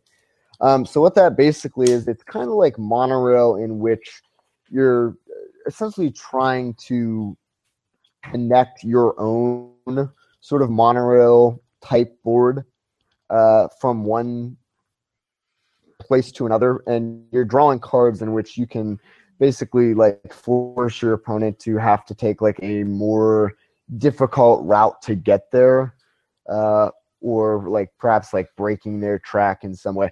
Uh, it's a little bit difficult to explain given that it's you know very much a, a picture game but i feel like this would be something called like monorail race or something like that easily get away with it Cool. Yeah, I'm looking at some pictures of it, and it, it does look neat. Yeah, it looks like it's been around for a long time too. This is something um, when I was designing Racing Stripe, I played it with a friend. He's like, "Oh, I've seen something like this before," and I said, "Oh, really?" He's like, "Yeah, yeah," and he figured out it was Waterworks, so I went and looked it up, and Oh. yeah, it is. I mean, it is a very different game. Like it visually, it's it's similar. Um, so it, yeah, I guess you probably would design it if you're the genius. You design it as like Monorail Two or whatever. But yeah, it's uh like visually like just the the square cards, or I don't know if they're square actually. I think they're They're um, rectangular they're rectangular, but uh, yeah, like just the, you're connecting the pipes on the cards. There is there is like a similar visual element there, which is kind of neat. yeah. And i think it would be perfectly fine. Like at first i was like mm, i don't know about the random chance but then i was like you know what? That's present in quite a lot of games so Yeah, for sure. um, that being said um, the other one that I, I had thought of and this actually came up as a joke um, uh, but uh, 3d chess Okay, I gotta look this up now. of 3D. a, little bit of a simplified version of it. Perhaps we could have like 3D John Gears, 12 John Gears, something. But um, I feel like that would be an interesting game. All right. So how does how does it work? Like, what, what's the what's the quick summary of 3D chess? Well, there's there's several different variations of it. I think the Star Trek one is the most like commonly heard. But I mean, you're basically playing chess on like this strange looking three dimensional board, um, in which the pieces can move like instead of it just being in flat, like you know, rooks can move, you know, down, right? Down, forward, back, you know, things basically. Neat. Does, does that make sense? Yeah, I'm looking at a picture of it. It's uh, so it looks like it looks like you have some four, like uh, three four by four boards, and then uh, four two by two boards, and so I guess you can move from like level to level with the with the pieces. Right. Is the idea? Right, exactly. Yeah. Yeah. Okay. Um, yeah, you probably do have to simplify it. I'm guessing it just it looks. And it's just, It does look very complex. It looks complex. It looks complex. Not that it's a bad game, just that it, it might need some tweaking to work as a as a game on a TV show. But and and that's the thing is I'm sure that they would be able to do that. Like I feel like this is something that I mean I'm sure that if they were to sit down and say, hey, 3D 12 Jangi or 3D, you know, whatever they want to call it, or you know, Yeah. how about you know, you know, I don't know what they would call it, but you know, something like that. I Level like- Jangi. yeah, level is Jangi, something like that. I'm sure It looks like also it's got it's still got 64 uh, squares on the board, so that's that's neat. That's, that's consistent with regular chess. That's cool. Yeah. I like that. I like that idea. I, I guess you got to develop it. I don't know anything about this game, but um, you know, for a TV show, it's it's got the right look. So that's pretty cool. yeah, I agree. All right. So before we wrap up, do you have any other closing thoughts on death matches from the Genius? Uh no, I feel like we've covered them all. All right. Yeah. Well, I, I mean, uh, we certainly got into plenty of detail, and uh, it was it was a real pleasure getting to talk about it with you, uh, Ian Terry. Um, you want to anything you want to plug or talk about? You want to give everyone your Twitter handle? Yeah, we'll go with uh, at Tulane Terry. That's Tulane like the school and not like uh, intersecting roads. Very good. I'm at who is Scott Green, Mike, uh, who uh, I believe uh, as as we continue on this podcast, he is now at a different wedding from the one we started the podcast on, but not the second wedding. I think it's probably the fourth or fifth wedding from when we started this podcast. Uh, he is at Michael Botta, B O T T A, and uh, please, please, please, uh, if you enjoyed the podcast, if you enjoy games from the Genius, please go to the Kickstarter, thegreatscott.com, T H E G R E A T S C O T T dot com slash games and you'll go to the Kickstarter for $25. You can get Racing Stripe and Deduction. They're really great. And remember, um, if you if you don't have it, do it right now. Right now, go to your computer and do that because if you don't get them in the next couple days, um, uh, it expires on October 5th or 6th. I don't remember exactly. You'll, you'll never be able to get them. So get them now. Go do it right now. Really appreciate it. Uh, if you do that for me, and uh, also please share that Kickstarter on social media. We're trying to get it fully back so that you can get those games. So uh, thanks so much, everybody, for Genius Cast with Scott and Mike, except not Mike. Uh, I'm Scott. He's Ian Terry. Ian, it's really been a pleasure. Thank you so much. We'll Yeah, talk to you next time. Great. We're uh, we're expecting to talk with Miles Nye in the next few days about main matches, and uh, we are still we are still working on getting an interview with one of the contestants from the show. So uh, we will update you as we learn more about that. Thanks so much, everybody. Have a great one. Bye bye.